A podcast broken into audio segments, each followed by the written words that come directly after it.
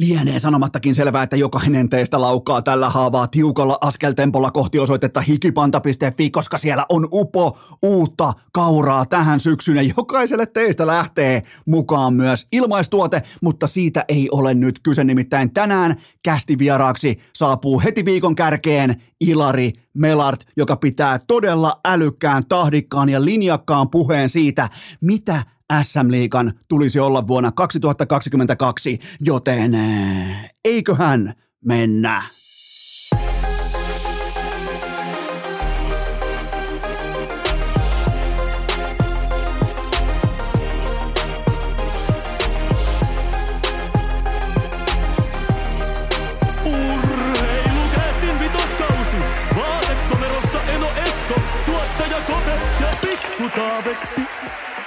Tervetuloa te kaikki mitä rakkahimmat kummikuuntelijat. Jälleen kerran viikonlopun jälkeen urheilukästin mukaan on maanantai 12. päivä syyskuuta ja kyllä vain huhut pitää paikkansa. Syksy on virallisesti täällä. Nyt jokainen voi nostaa sen viirin salkoon ja laittaa siihen kissan kokoisilla tuottajakopen, jopa pikkutaavetin kokoisilla kirjaimilla, että syksy is voimakkaasti back. SM League alkaa tällä viikolla. NFL on jo käynnissä, kohta alkaa NHL, joten sen kunniaksi, koska syksy on kuin onkin täällä osoitteesta hikipanta.fi koiran sadetakit. Siellä on opiskelijoille nyt syyslukukauteen kangasmerkkejä niihin fucking haalareihin. Löytyy heijasti liivejä. Tämä on muuten tärkeä. Jos lähette ihan mitä tahansa, sen ei tarvi olla urheilukästin heijasti liivi, mutta jos lähette lenkille pimeällä nyt vaikkapa syksyllä, niin tehdäänkö sellainen ää, kollektiivinen, vähän niin kuin CBA-sopimus siitä, että jokainen laittaa heijastin liivin päälle. Se ei suojele ainoastaan sua, vaan se suojelee su- ja myös sun kansaliikkujia, joten nyt on myös kä- käsillä sitten urheilukästin ää, heijastin liivi jengi. Nämä kaikki löytyy osoitteesta hikipanta.fi ja se mikä on kaikista uljainta on se, että jokaiselle tilaajalle lähtee, ää, niitä taitaa olla 500 kappaletta saatavilla, jokaiselle lähtee ilmaiseksi mukaan ää, tällainen kuntoilijan heijasti, joka laitetaan vaikka olkavarteen tai ranteeseen tai ää, nilkkaan tai mihin tahansa pystyy räpsäyttämään kiinni, joten pidetään heijastimia, ne löytyy osoitteesta hikipanta.fi ja jokaiselle lähtee ilmaiseksi mukaan tässä kohdin heijasti. Ja tuosta täytyy sanoa tuosta Rukkapetsin koiratakista aivan uskomattoman kaunis. Siis vaikka tällä haavaa maaseudulla ei saada vettä, niin tuottajakope pitää jopa nukkuessakin päällä tätä sadetakkia. Se on siis, se on keltainen, siinä lukee hyvä poika, se, ää, toinen vaihtoehto on totta kai hyvä tyttö, joten nämä kaikki löytyy osoitteesta hikipanta.fi, menkää tsekkaamaan. Ää, tästä jaksosta ihan putipuhtaasti läpinäkyvyyden nimissä Susiengin Kroatia-matsi, Montsan F1-kisa, Pesiksen toinen finaali ja NFL-sunnuntai on mulla nyt tätä tehdessä vasta edessä. Ää, meidän läheiset saapuu katsomaan pikkutaavettia, joten meikänkin Eno Eskolla on sellainen vipa nyt vasemmassa pohkeessa, ei missään nimessä oikeassa, vaan vasemmassa pohkeessa, että jotenkin pitäisi olla siinä tilanteessa paikan päällä sekä läsnä, joten ei voi pitää nauhoja auki ää, tässäkään tapauksessa. Nyt pitää niinku, tietyllä tapaa pitää totuttautua tällaiseen aikuisuuden tilaan myös perheen isänä, että ei voi pitää nauhoja auki. Eli noi kyseiset ää, eventit on mulla nyt vasta edessä, kuten vaikkapa tärkeimpänä ää, Susiengin Kroatia-matsi, mutta... Mm, Tämä on siis tilanne, millä operoidaan tällä haavaa. Meillä on paljon, paljon materiaalia. Tässä jaksossa on mahtava Ilari, äh, Ilari Melartin. Mä en olisi ikinä kuvitellut, että äh, silloin kun mä, ja nyt on niin kuin, jälleen kerran läpinäkyvyyden nimiksi, äh, nimissä sellainen tavallaan niin kuin pohjaknoppi tieto, että jos te kuvittelette, että multa on vaikkapa urheilukästin aikana saanut paljon paskaa, vaikka äh, Kasperi Kapanen tai Pulju on saanut paljon kritiikkiä ja äh, ketähän muita, Rasmus Dalin, se on pikemminkin ehkä huumoria, mutta onhan se oikeastikin aivan sysipaska jääkiekkoilija, niin te ette alkuperäiset urheilulehden lukijat kyllä tietää, mitä Ilari Melart oli mulle aikoinaan, kun hän tuli IFK, ja mä totesin, että tos on muuten kaikkien aikojen surkein kiekolliin pakki, että jos toi mahtuu pelaa IFKssa, IFK ei voita ikinä missään olosuhteissa yhtikäs mitään, ja siitä tavallaan niin syntyi mun ja Melartin välillä sellainen ikuinen yllättävänkin kunnioittava, niin sellainen, että aina mennään kaasupohjassa tyyppinen viharakkaussuhde, joka nykypäivänä on pikemminkin sitten rakkautta, niin nyt mulla on vieraana Ilari Melat puhumassa sekä tästä, mutta ennen kaikkea siitä, että mitä SM Liikan pitäisi. Se on hänen työpaikkansa, hänen työnantajansa on Helsingin IFK, niin nyt puidaan sitä, että mitä SM Liiga voisi tehdä paremmin vuonna 2022, kun mennään eteenpäin. Nyt on momentumia, nyt on saumaa iskeä kaikkea tätä. Mun mielestä Melas pitää todella älykkään pitkään puheenvuoron. Se on kuitenkin nähnyt maailmaa vähän Imatraa idemmältä ja, ja myös Tallinnaa etelämmästä. Että se, niin kuin se tavallaan pystyy luomaan katsausta siihen, että miten ulkomailla tehdään. Tämä ei ole mikään sellainen puheenvuoro, että Suomessa ei ymmärretä, vaan tämä on siis katsaus sen puolesta, että mitä hänen bisneksensä, joka on siis jääkiekon viihdebisnes, mitä se voisi tehdä paremmin nykyaikana, joten mun mielestä SM Liiga ottaa steppejä eteenpäin. Käydään nimenomaan sitä läpi Melartin kanssa, että mihin pystyy vielä ottaa lisää terävyyttä, jotta SM Liiga saavuttaisi sellaisen mm, äh, takavuosien hurmoksen ikään kuin ottaisi voimakkaasti rintataskuun backiin. Siitä on kyse. Vaikkei villieläintä voi sulkea häkkiin, niin sen voi sentään ottaa takaisin backiin sen, että mitä on jääkiekko. Tällainen niin kuin, viihde, hurmos ja siihen yhdistettynä laadukas ää, jääkiekko ja siihen vielä ynnättynä ää, nimekkäät paluumuuttajat, niin kyllä tässä on jonkinnäköinen laatupaketti on tähän, ei ainoastaan tähän viikkoon, vaan tähän kauteen on rakennuspalikoita olemassa, että tästä tulee tästä kaudesta pitkästä pitkästä aikaa mestariteos. Se pitää myös muistaa, että nyt on aika helvetinmoiset pandemia-ajat takana. Ja ylimalkaan on pienimuotoinen, näin yrittäjänä totean, että on pienimuotoinen ihme, että noin kaikki 15 osakasta on äh, jaloillaan, että ne ei ole nurin kuppinurin maassa makaamassa, joten tota, äh, tähän kaikkeen otetaan kiinni Ilari Melartin kanssa. Sen takia mä säästin sen tähän maanantai jaksoon. Tällä, äh, tällä viikolla alkaa SM Liiga. Mun mielestä on loistava puheenvuoro. Tämä on nauhoitettu varmaan mm, äh, suurin piirtein kuukausi sitten, ja mikään ei ole muuttunut, mikään ei ole mennyt vanhaksi. Mun mielestä siinä on todella älykästä pohdintaa Melartin taholta. Miettikää se, joka jahtaa jotain saatana verissä päin, jotain Jarkko Ruutua ympäri kaukaloa kymmenen vuotta sitten, niin se niinku suorastaan briljeeraa akateemisella tyylillä, kun puhutaan viihdetuotteesta nimeltä Jääkiekon SM Liiga. Ottakaa kuulolle Ilari Melar tänään vieraana. Ää, kyllä vain, SM Liiga alkaa, se on syksynyt täällä. Ää, otetaan muutama pointti pöytään liittyen mun omakohtaisesti, mitä mieltä just tänä aamuna mä ajattelen Jääkiekon SM Liigasta. Ää, fakta on se, että KHL ei ole enää suomalaisittain olemassa, pois lukien Teemu Pulkkinen, ja NHL alkaa vasta lokakuun puolella. Mikä on nyt Jääkiekon SM Liigalla? Nyt on kaikkien aikojen momentum. Tampereen buumi, Leijonien kotikulta, olympiakulta, kaikki NHL-menestys, kaljaa kengästä paloauton kyydissä. Tämä on momentum. Otetaan ensin ripausrealismia. Liika on, me ei voida tälle nyt mitään. Liika on 15 osakkaan suljettu put, putiikki, se on suljettu urheilusarja ja se on mitä se on. Ja se mikä on ehkä ongelmalliselta mun näkövinkkelistä liittyen SM Liigaan, niin siinä on todella vaikea jäädä ulos pudotuspeleistä. Mietipä sä oot tällä hetkellä, sä oot jääkiekon SM Liigan organisaatio, just sinä rakas kummikuuntelija. Niin kerrohan mulle, kumpi on todennäköisempää, se että sä pääset playereihin, heittomerkeissä pääset, vai että joudut playereiden ulkopuolelle, koska sillä on nyt jo kolme paikkaa varattu heille, jotka ei ole menossa playereihin, ne on yhtä kuin Saipasportti ja Porin ässät. Siellä on kolme tonttia varattu jo heille, jotka pommin varmasti ei pääse edes kusemaan playereiden suuntaan, ensi keväänä, niin miettikää kaikille muille organisaatioille, miten helvetin vaikeaa on jäädä pois playereista, ja tämä on mun mielestä jättimäinen ongelma. Eli tuossa on se realismi. Tämä on suljettu sarja, ja tästä on todella, todella vaikeaa jäädä ulos nykypäivänä playereista. Ähm, mutta se, mihin mä haluan ottaa kiinni, on se, että nyt ei sitten tässä momentumissa, tässä ajassa, tässä tilanteessa pandemian jälkeen, nyt ei sitten, ja nyt kaikki SM-liikan toimijat, päävalmentajat, GM, kapteenit äärimmäisen tarkkana, koska Tämä saattaa olla sulle negatiivinen uutinen, mutta nyt ei jumalauta sitten enää riitä seuraavaan vaihtoon keskittyminen ja erä kerrallaan pelaaminen. Mä voin alleviivata ja luvata, antaa Eno Eskon garantiin. Mä ymmärrän jotain viihdebisneksestä. Ketään ei vittu kiinnosta sun seuraavaan vaihtoon keskittyminen. Jos sun edessä on mikrofoni tai kirkkaita valoja, niin käytä se.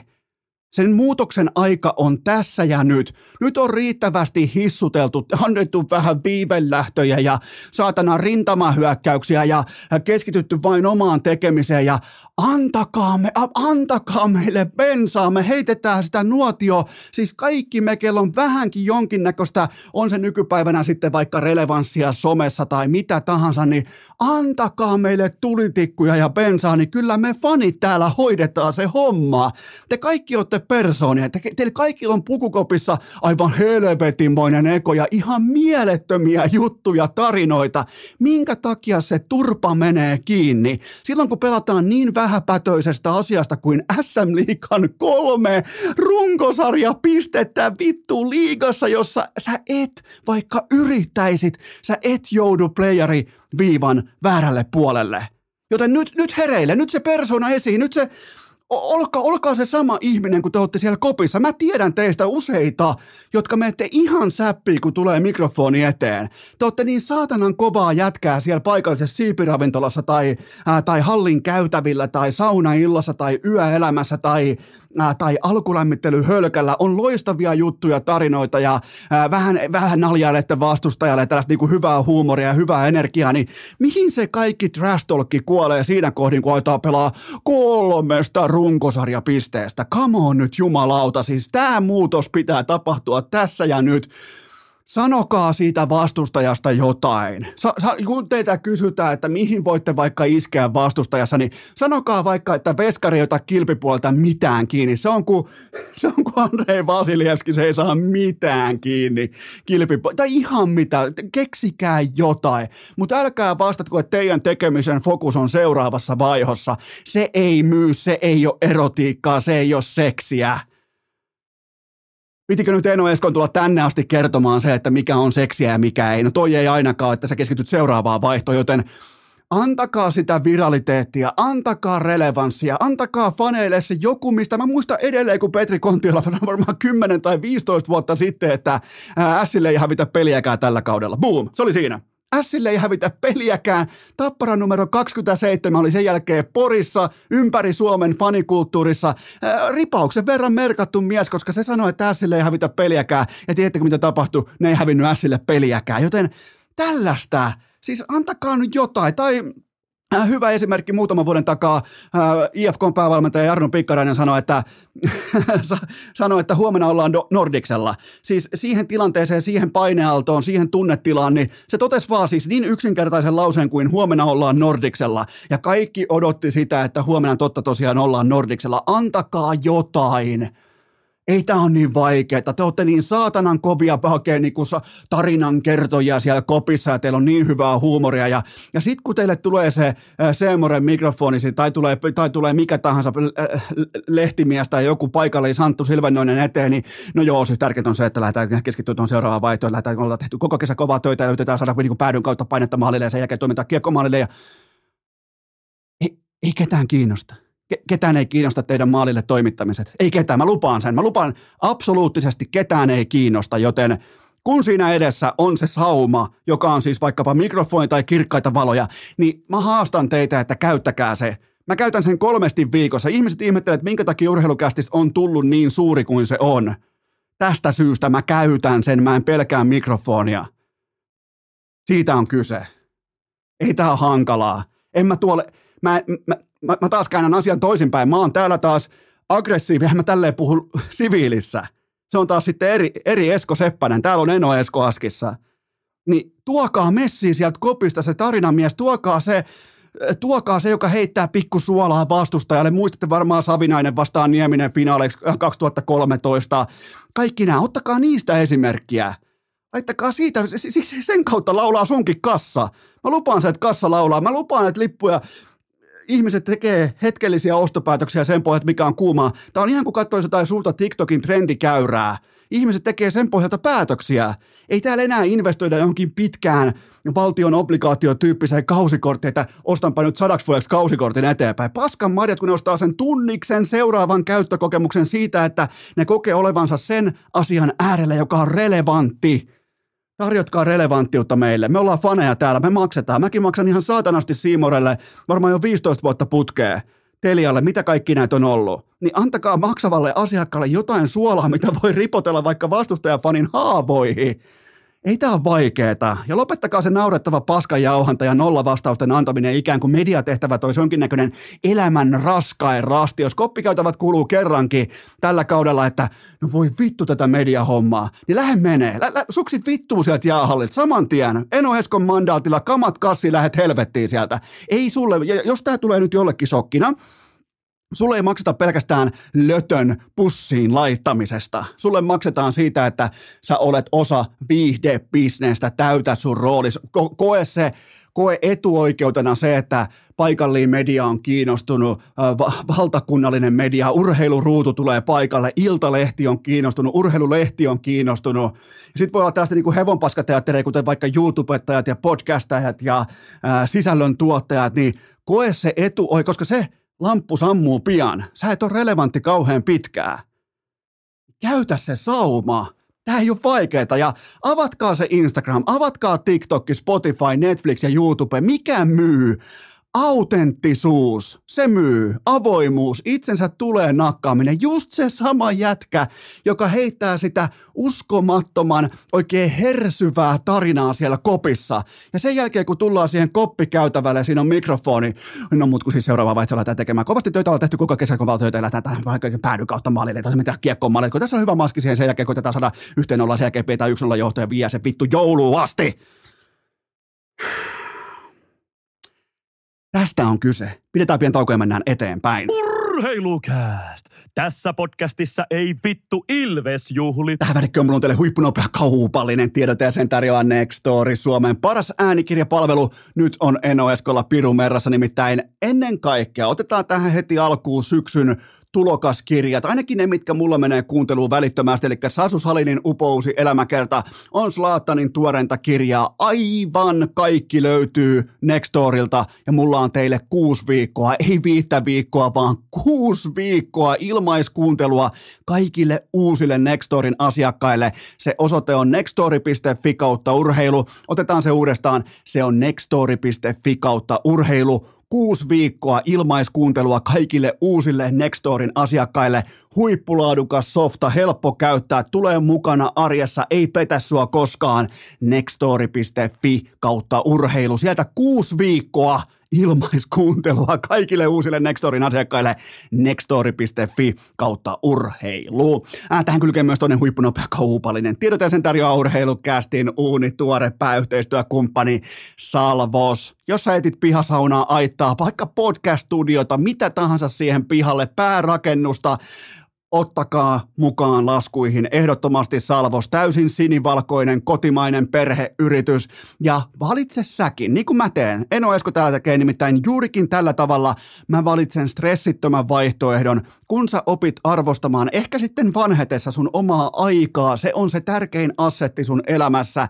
Kun sä opit arvostamaan sun aikaa, sä valitset Salvoksen. Menkää katsomaan osoite salvos.fi, siellä on pihasaunaa mökille vaikka aittaa, joku muukin voi haaveilla vaikka podcast-studiosta, joku ei halua olla enää vaatekomerossa. Se on muuten kohta sitten Salvoksen ää, pihavaatekomero, missä Eno, Eno Esko operoi, niin ää, siis tämän meikän projektin kanssa ollaan, miettikää se alkoi siis suurin piirtein on niin kuin Päästi, saatiin, saatiin homma valmiiksi tuossa suurin piirtein viikko, vähän reilu viikko sitten. Nyt mulla on viikossa jo kaikki paperit, rakennekuvat, sähköselvitykset, ihan kaikki on valmiina. Siis viikossa vi, mä alleviivaan viikossa kaikki on valmista, joten menkää osoitteeseen salvos.fi. Muista Salvos, kun sä pohdit pihalle jotakin uutta rakennusta, nimet, nimenomaan stressittömällä aikataululla ja nimenomaan sillä, että sun ei tarvi saada harmaita hiuksia siitä, että päätitpä rakentaa jotain, koska Salvos hoitaa sun puolesta aivan kaiken koko mallisto osoitteesta salvos.fi. Urheilukääst! Tuottaja Kopella on oikea nimi, mutta hän kuuluu silti osastoon No Balls. Lieneepähän paikallaan kertoa täältä kotopuolesta pienimuotoinen tarina, kun päätettiin tuossa perjantai että tehdäänpä pitkästä aikaa oikein kotona siipiä. Haettiin kaupasta siipiveikkojen laadukkaimpia, oikein viimeisen päälle kanan siipiä, siihen siipiveikkojen kastikkeet, kaikki asianmukaisesti. Ja ää, saatiin pikkutaavetti nukkumaan sillä tavalla, että tiedettiin, että hei nyt se on syvässä unessa, nyt se ei ainakaan herää, ja kun kummankin molemmat kädet, mä en edes tiedä minkä takia molemmat kädet oli siipikastikkeessa, mutta sillä sekunnilla, kun sitä oikein sitä hotti, siipiveikkojen hottikastiketta alkaa olla kyynärvartta myöten pelissä, niin yhtäkkiä kuuluu vaan. Ja se on kellon tarkasti, se on tehtaan takuulla pikkutavetti ilmoittaa, että hei te olette varmaan nyt just pääsemässä siipien makuun, joten otanpa tähän väliin Ai että se oli hieno, kun oltiin oikein odotettu. Meillä on kaksi asiaa, mitä me ollaan odotettu tuossa niinku, äh, raskauden äh, ja totta kai synnyttämisen tiimoilta, kun tämä kaikki on maalissa ja tavallaan niinku, tilanne on stabilisoitunut, niin totta kai sushi ja sitten kunnon siipikattaus, niin kyllä oli pikkutaavetti. Niinku, siinä on vähän tietyllä tapaa niinku, tällaista isänsä protestanttihenkeä, että jos jollain muulla on jossain hauskaa, niin mennään jotainkin vittu hiekottamaan siitä, niin otetaan vielä kerran, sieltä kuuluu nimittäin todella sellainen napakka ja se kuuluu asiaan, pitää olla enemmän luonnetta kuin tällaista keskikaistan kävelyä, joten tota, eh, erittäin, erittäin hauskoja aikoja täällä Pikkutaavetin kanssa täällä uh, urheilukästin piskuisessa maaseudun sekä vaatekomerossa että ihan tuolla päätalonkin puolella. Kohta onneksi Salvos tulee ja pelastaa meidät kaikki, mutta, uh, mutta tota, otetaan kuitenkin tuolta Pikkutaavetin jo, jo nyt legendaarisesta vaippakassista teidän kysymyksiä pöytään, koska on laadukkaita kysymyksiä. SM Liiga alkaa, se totta kai ihmisiä kummikuuntelijoita kiinnostaa joten nyt ensimmäinen pohdinta teiltä pöytään. Mahtuuko IFK liikan top 5 kastiin näin kauden alla? Tätä piti oikein puntaroida ja mä laitan edelle Tapparan, Kärpät, Ilveksen ja TPSn. Lukon kohdalla mä oon valmis debatoimaan, eli mun mielestä Lukko ja IFK heittää kolikkoa keskinäisestä sijasta viisi näin ennakolta. Muistakaa kuitenkin se, että äh, näin pandemian jälkeen, kun on pystytty taas laittaa vähän kättä taskuun ja ihan jopa ripauksen verran tuntuu kilpavarustelultakin, niin eihän tuolla ole mitään muuta garantiita kuin se, että tappara tulee olemaan aivan saatanan kova. Ja kaikki muu sitten voi olla äh, sekä ylä- tai alavarianssia. Kun tiedetään vaikka viime kaudelta, mitä Jukurit teki, kaikkea tätä, niin kyllä mä odotan silti, että tämä kausi ei viikkaannut meidän eteen siten, miten tässä nyt vaikkapa ennakoidaan, joten, äh, mutta kuitenkin tällaisessa niin kuin voimapuntarissa preseasonilla mä heitän IFK tuohon joko siellä 5 tai 6. Ää, Lukon tiimoilta mä mm, en, en ole varma, että otanko Lukon siihen IFK edelle, mutta IFK ongelmakohta on se, että mikäli verrattain nuori maalivahti Niilo Halonen ei ota kumia kiinni, niin siellä haetaan veskarit suoraan tarhasta. Siitä Töölön tarhasta haetaan veskarit jäähallille välittömästi, jos Niilo Halonen ei ota mustaa kiinni, joten ää, ja SM Liikas on käytännössä kerran ajeltu mun seuranta-aikana tällä taktiikalla päätyyn saakka. Eli silloin heitettiin lapsi nimeltä Kari Lehtonen maaliin ja Jokerit ajoi mestaruuteen saakka ää, tasan 20 vuotta sitten. Osa varmaan vielä muistaa, mutta se oli sellainen hetki, kun heitettiin Junnu Aski ja todettiin, että se ottaa kaiken kiinni ja niinhän se myös otti. Ää, IFK, kaiken lisäksi vielä IFK operoi koko liikan suurimmalla pelaajapudjetilla, mutta yhtään liikatasolla todistettua veskaria ei ole pestattu mukaan tuohon porukkaan ja eikö viime kaudella opittu yhtään mitään? Mä tiedän, että asioita on tehty myös pakon edessä, varsinkin pandemian aikana ja sen jälkeen, mutta e-, eikö vaikka niin voisi ottaa jonkinnäköistä benchmarkkausta NHLstä, Öö, mistä tahansa Euroopasta, Sveitsistä, Ruotsista, niin ei siellä useimmiten ihan täysin todistamattomalla veskariosastolla kuitenkaan ihan lähetä paraatia varailemaan, joten tämä on se ongelma, että on, on isot resurssit ja on paljon rahaa, mutta se mihin se raha on ammuttu ja millä tavalla ja kelle on maksettu paljonkin tuossa porukassa, koska en mä tuosta kuitenkaan pysty sellaista tähtiloistoa poimimaan tuosta joukkueesta, että se olisi kalliimpi kuin vaikkapa tappara. Se, se, se on se kohta, mitä mä en ymmärrä. Ja niin, mutta on ihan kolikon heitto, että mahtuuko IFK top 5 joukkoon. Öö, mä laitan IFK tähän kyseiseen porukkaan Otso Rantakarin mitalla, sen mä teen. Nimittäin jos Otso Ranta, siinä on muuten tyylikäs pelaaja, jos saisi pelata hihattomalla paidalla, se varmaan pelaisi. Nimenomaan, että näkyisi hanskat, rannesuojat, kyynärit ja osa harttarista, kun se repii sen paidan niin ylös asti. Jumalauta, mutta on tyylikäs pelaaja. Toivottavasti pelaa viikset pykälässä koko kauden, nimittäin se herättää sekä kunnioitusta että pelkoa, mutta mulla Mä laitan IFK on pitkin hampain top 5 joukkoja ja veskariosasto jättimäinen kysymysmerkki, kunnes siitä mahdollisesti voi syntyä huutomerkki, mutta niin kauan kuin siitä syntyy huutomerkki, se on kysymysmerkki. Seuraava kysymys. Tuleeko liikaa mitään kausipoimintoja? No, no mulla on kolme kappaletta, mä voin heittää ne tähän niin kuin suoraan lennosta, koska nämä on sellaisia joukkoita, mitä mä voisin kuvitella, että kummikuuntelijat ei ole mitenkään järin kiinnostuneita, koska mä yritän aina, kuten tiedätte, niin useimmiten value, eli arvo, eli plus EV, ei löydy vaikkapa tähtiloiston keskeltä kärpistä tapparasta, vaan se löytyy jostain tuolta roskakorin kupeesta, eli mulla on kirjattuna ylös liuskalle se, että HPK sijoittuu paremmin kuin kalpa. Mä ostan tässä voimakkaasti Jarno Pikkaraisen oranssia osaketta ja Juuso Hietasta unohtamatta. Mun mielestä HPK on laadukkaampi arjessa kuin Kalpa. Mä otan sen takia HPK ennen Kalpaa. Ää, mä otan myös Ilveksen yli IFK. Maalivahti Marek Langhammer on primissaan ja tekee tästä valinnasta melko vaivattoman loppujen lopuksi. Totta kai on myös Haapalaa, Kontiolaa näin poispäin, mutta kyllä toi veskariosasto kääntää ton kuitenkin Ilvekselle sen verran selkeästi, joten mä otan Ilveksen yli IFK. Ja sitten kolmas kausipikki on se, että Saipa sijoittuu paremmin kuin Sportti. Eli Pekka Virran prosessi hyvin harvoin konttaa kahta vuotta putkeen, joten mä otan Pekka Virran Jarno Koskirannan, Ville Meskasen. Ville Meskasen tulee tulemaan Lappeenrannassa mielenkiintoinen kaveri.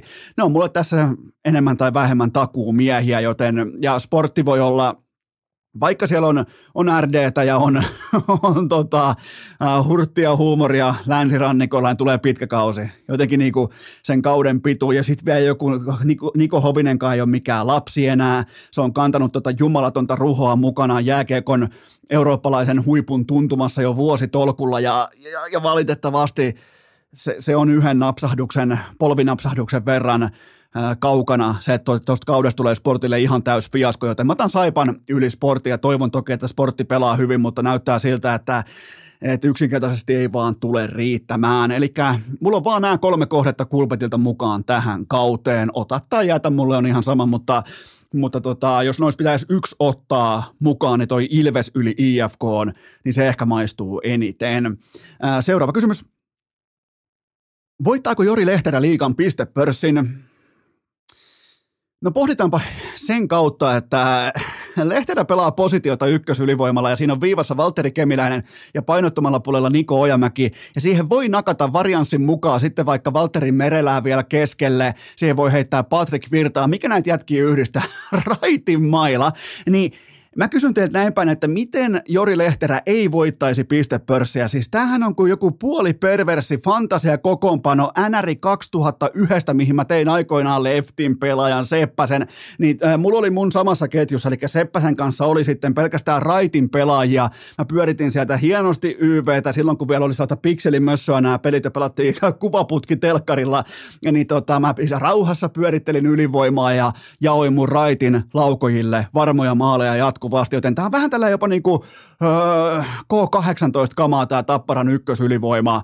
Ja mä oon ihan varma, että Tapparan yksi kausitavoitteista mestaruuden ohella, back-to-back mestaruuden ohella on se, että Jori Lehterälle koitetaan rakentaa te- tehopistepörssiä 0 plus 100, joten tota, tätä mä lähden, lähden hakemaan. Ja Lehterän kerroin on muuten kulpetilla voittamaan pistepörssin seitsemän ja puoli. Mä en ihan herkästi, mä en pelaajakohtaisia tällaisia kausivetoja, missä sä valitset yhden hevosen vastaan koko muu pakka, niin mä en herkästi näitä lyö, koska se on just yksi jalkapöytää tullut kiekko tai joku äh, kropan alle taittunut ranne tai jotain muuta, mikä vietän pois, mutta, mutta onhan toi, kun mä oon katsonut siis, e, ja, ja nyt on pari mä en ole ihan hirveästi en ole päässyt katsomaan muutenkaan SM Liigan preseasonia, mutta se miten tämä Tapparan ykkösyyv pelaa ja kuinka paljon siinä on vaihtoehtoja ja optioita maali eteen, voi laittaa vielä Savinaista ja niin, niin mun on tosi vaikea nähdä, että Jori Lehterä ei ottaisi joka ilta mukaan vähintään 0 plus 2. Niin kuin sellainen vähän ilmestyy paikan päälle ja ottaa vähän hartiaa auki ja, ja 0 plus 2 on taulussa jo ilman, että ilman, että on vetänyt luistimien jalkaa, koska tuossa on, on sitä lauantai. Ja Niko Ojamäki, aivan hävytön pantaimer. Mun mielestä ihan liian hyvä laukaus tähän liikaan, mun mielestä aivan liian laadukas. Niin kuin tiedetään KHL maalipörssin voittaja, oliko jopa voittaja, niin, niin toi laukaus on lähempänä NHLn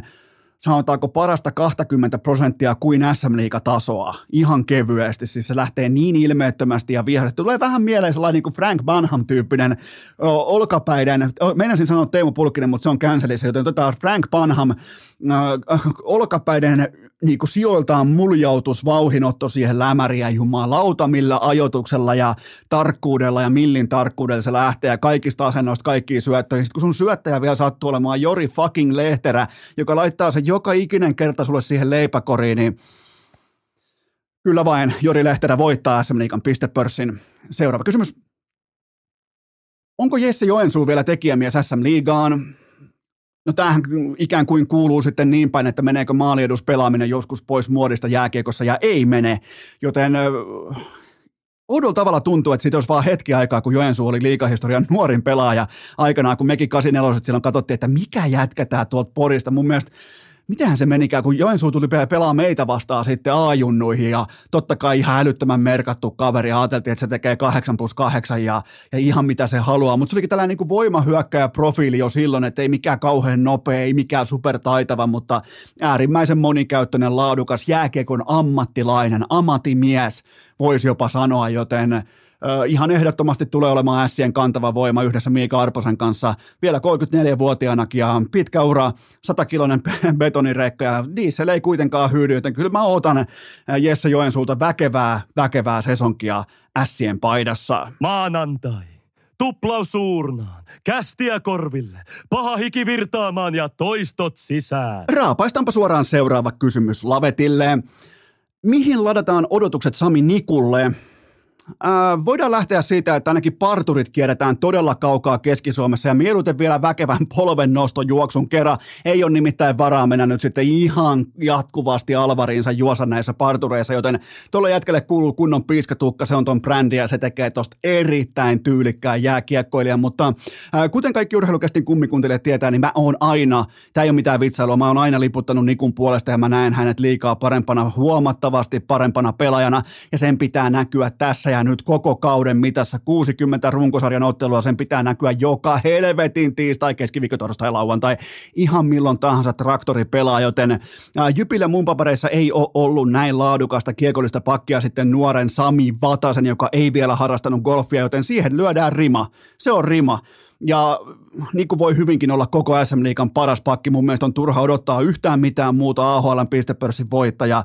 Viime kaudella Lavalissa AHLn playereissa aivan pelkkää kytkin pelaamista, joten loistava paikka vielä niin kuin hakea se ehkä jos on vähän ollut ponnahduslauta, on ollut vähän liukasta tai se on ollut vähän jotenkin heikosti kiinnitetty laituri, niin nyt se on ainakin kunnolla, koska tuolla on kuitenkin Rautakorpi, Nieminen, kumppanit ja toi on tullut takaisin uskottavuuden tilaa toi organisaatio, niin mä tästä syystä mä povaan Nikulle todella väkevää ponnahduslauta sesonkia kohti uutta Amerikan valtaamista, mutta kuten Ika sanoi, niin sen työnnön pitää olla kohdallaan, sen, sun valmiuden pitää olla sataprosenttinen, kun sä lähdet työntämään itseäsi eliittitasolle.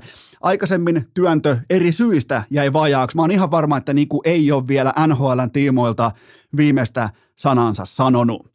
Seuraava kysymys. Saako Henrik Haapala tällä kaudella kiekon kohoamaan?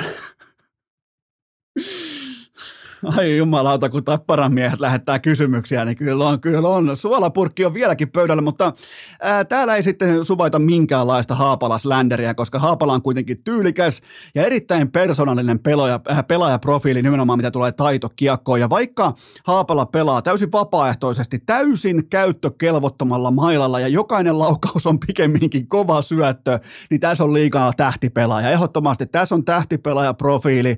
Ää, nyt vaan joku ehkä 18-vuotias kenties Jani Nyyman rohkeasti Haapalan syöttötuoli. Hyviä asioita tapahtuu, joten mä, mä ootan Henrik Haapalalta todella väkevää sesonkia ja, ja, ja jotenkin niinku, tämä nykypäivän liiga kaikki ja kaikki viakkaus, kaikki tällainen niin eroottinen pelityyli on sitten Lehterä, Haapala, Kontiola, kaikki nämä, niin näitä mä nostan mielellään esille, koska ton takia mä oon valmis maksamaan lipusta vaikka 17 euroa, kun Haapala tulee tänne maaseudulle pelaamaan, joten niin, niin ne on niitä juttuja, mitä mä seuraan. Sen takia mä, mä oon ihan varma, että Haapala, vaikka se ei saa vieläkään kiekkoa kohoamaan, niin tulee pelaamaan todella, todella vakuuttavan kauden. Ja se nyt tuskin on kellekään mikään yllätys. Seuraava kysymys. Uskotko, että coach Niemisen poika nostaa isänsä enemmän penkistä jo tämän kauden aikana?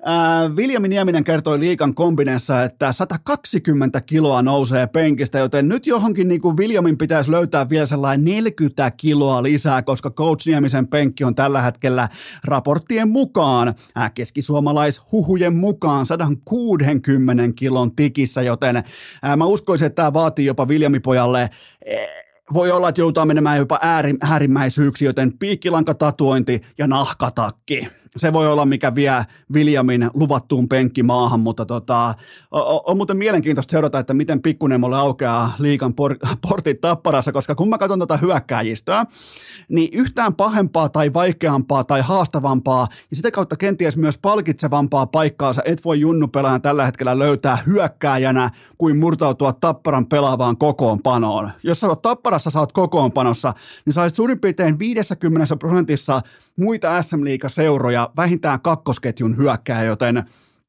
se on, se on kova mittari. Ja se onkin jotain, mitä voidaan, koska me ollaan isoja Ville Nieminen faneja täällä, me niin urheilukästin tekijät ja kuuntelijat, niin voidaan ottaa seurantaa se, että miten Viljamin tavallaan ura, mutta ei, ei lähdetä kuitenkaan niin kuin hakemaan, että pitää olla Stanley Cup voitettuna kahden vuoden päästä, että voidaan ottaa tähänkin kuitenkin vielä malttia, mutta, mutta kova on penkkikunto.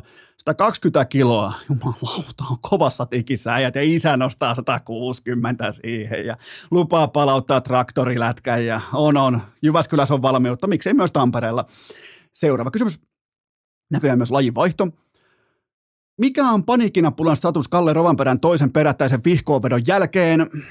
Äh, mä otin ja mä kävin jo varastolla, mä otin paniikkinappulan päältä pressun pois, mutta ää, luojan kiitos Ylen Mikke Suopuro sai tilanteen rauhoitettua. Mulla oli pakko lähettää vielä paniikkinappulan vierestä, mulla oli pakko lähettää Mikelle vielä viesti, että onko mä, Mikke kerro mulle, olenko mä oikealla tiellä ja Suopuro rauhoitteli, että hei, tämä on osa bisnestä, tämä kuuluu ralliin, tätä on huippuralli. Ja, tota, ja sehän on ihan kylmä fakta, että Toyotalla on mennyt pitkään kaikki aivan nappia. Ja oikeastaan sitten täytyy laittaa sulka ää, Jari-Matti Latvalan hattuun, että hän vähän niin kuin osasi jopa varotellakin tästä, että hei, meillä on muuten mennyt kaikki aika hyvin, että et, et ralli ei normaalisti se ei mene niin, että kaikki menee koko, koko ajan kuin elokuvissa ja, ja, ja, ja nyt, nyt menee sitten niin kuin tietenkin aivan vihkoa kaikilla kuskeilla samaan aikaan, joten tämä on mielenkiintoinen tilanne, mutta pisteero, se on joka tapauksessa edelleen huumaava. Edelleen piisaa ryhdikäs maaliin huristelu loppukauden osalta, eli Uusi-Seelanti, Espanja ja Japani. On ihan selvää, että oi tänäkillä ei tule pysymään hevonen karsinassa koko syksy. Eli sehän ajaa koko ajan limitillä, silloin koko ajan ätäkki päällä, sen on pakko pystyä voittaa kaikki kisat, joten tota, on ihan selvää, että tänäkin, vaikka on huippumeritoitunut konkarikuski, tulee ajamaan ulos jossain vaiheessa, tai tulee autoon vikaa tällaista, ja se myös voi ratkaista mestaruuden eh, hyvinkin todennäköisellä tavalla Rovan perälle, mutta ei tässä vielä mä olin paniikkinappulan kanssa, mutta mun on pakko myöntää, vaikka kukaan ei sitä tiennytkään, mutta mä olin paniikkinappulan kanssa äh, viikonlopun mitassa, mä olin, äh, mä olin ennenaikainen. Jopa mennä tapahtuu tällä niin kuin äh, ennenaikainen laukeaminen paniikkinappulan kanssa, mutta onneksi erittäin rauhallinen Mikke Suopuro tuli pelastamaan tilanteen. Seuraava kysymys. Pitäisikö Super Bowl jakaa jo Buffalo Billsille? Siis jaetaanko me se itse niin kuin finaaliottelu vai jaetaanko me Lombardi Trophy? Tämä on muuten mielenkiintoinen kysymys. Siis ilmeisesti jaetaan pääsy Super Bowliin AFCstä vai tarkoittiko tämä, että nimenomaan, että koko paskan voitto vai mitä täällä haetaan, mutta joka tapauksessa olihan statementti avausottelussa, eikä edes Josh Allenin osalta, vaan se puolustuksen neljän pelaajan frontti ilman blitsiä seitsemän säkkiä omaan laariin. Von Miller on edelleen hevonen ja defensive tacklet voittaa koko ajan sen keskustan ja se oli myrskyvaroitus. Se, että mm, totta kai Josh Allenilla ihan älyttömiä heittoja taas, mutta oli myös ontumista. Mutta toi puolustuksen frontti laittoi oman lippunsa maahan sen verran tukevalla lipputangolla, että se oli oikeastaan se statementti. Ja ja juuri tällainen pitää ollakin. Jos sä tuut nälkäisenä mestarisuosikkina, niin vuosi sitten kuitenkin Lombardi Trophy meni kolikon heittoon. Joten siihen ei ole varaa. Teidän ei ole varaa päästä itseänne positioon, missä kolikko voi pudota väärinpäin maahan. Joten 7,1 jardia per hyökkäyspelikutsu, kolmannella downilla 9 kautta 10 onnistumiset. Ja ja ilman tätä neljää pallon pupellusta, pallon menetystä, tämähän on ollut ihan täys teuraalle vienti jotain 48-3 tämä matsi. Joten kyllä, Buffalo vankisti asemansa koko liikan alfana. Seuraava kysymys. Millä laitetaan tuplausviikko käyntiin?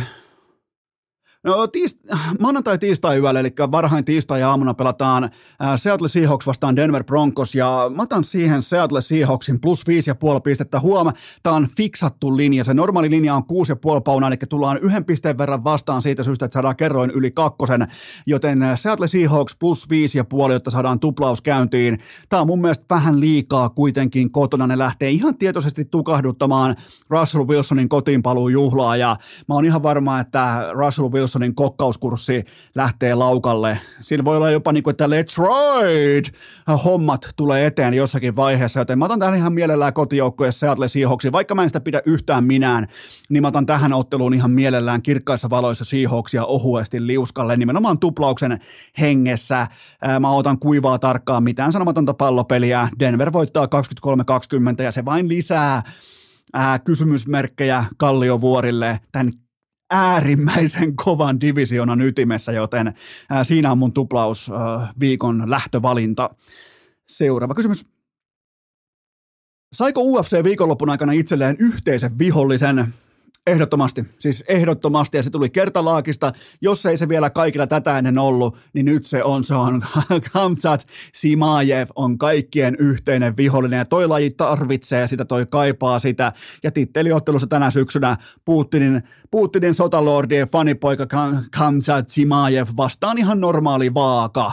Eli siinä tullaan näkemään kaikista mielenkiintoisin matchup, että pystyykö toi vetämään itsensä sinne 170 vai ei. Sehän uhosi että se tappaa vaatkia, se tappaa kaikki muut ottelijat ja se on kyllä jännä, että miten se aikoo niinku murhata vaan, koska siihen normaalisti riittää se, että ottaa vaikka töpsejä irti seinästä tai, mutta joo, me saatiin, jotka seurataan UFCtä, eikä tarvitse olla mikään asiantuntija, niin me saatiin yhteinen vihollinen. Ja olihan toi siis, jos, jos kykenee jättämään ja kokeillaan, pystynkö mä tähän, mutta koitetaan jättää kaikki kehän ulkopuolinen nyt sivuun, niin olihan toi aivan täysin murskaavan ylivoimainen ottelija. Tuolla siis Kevin Holland pari minuuttia räsynukkena, se ei kuitenkaan ole en mä nyt ihan hirveän usein ole nähnyt, että Hollandia viedään kuin halvan, halvan hostellin kusista lakanaa ympäri häkkiä, siis alkaen sekunnista kaksi ja puoli.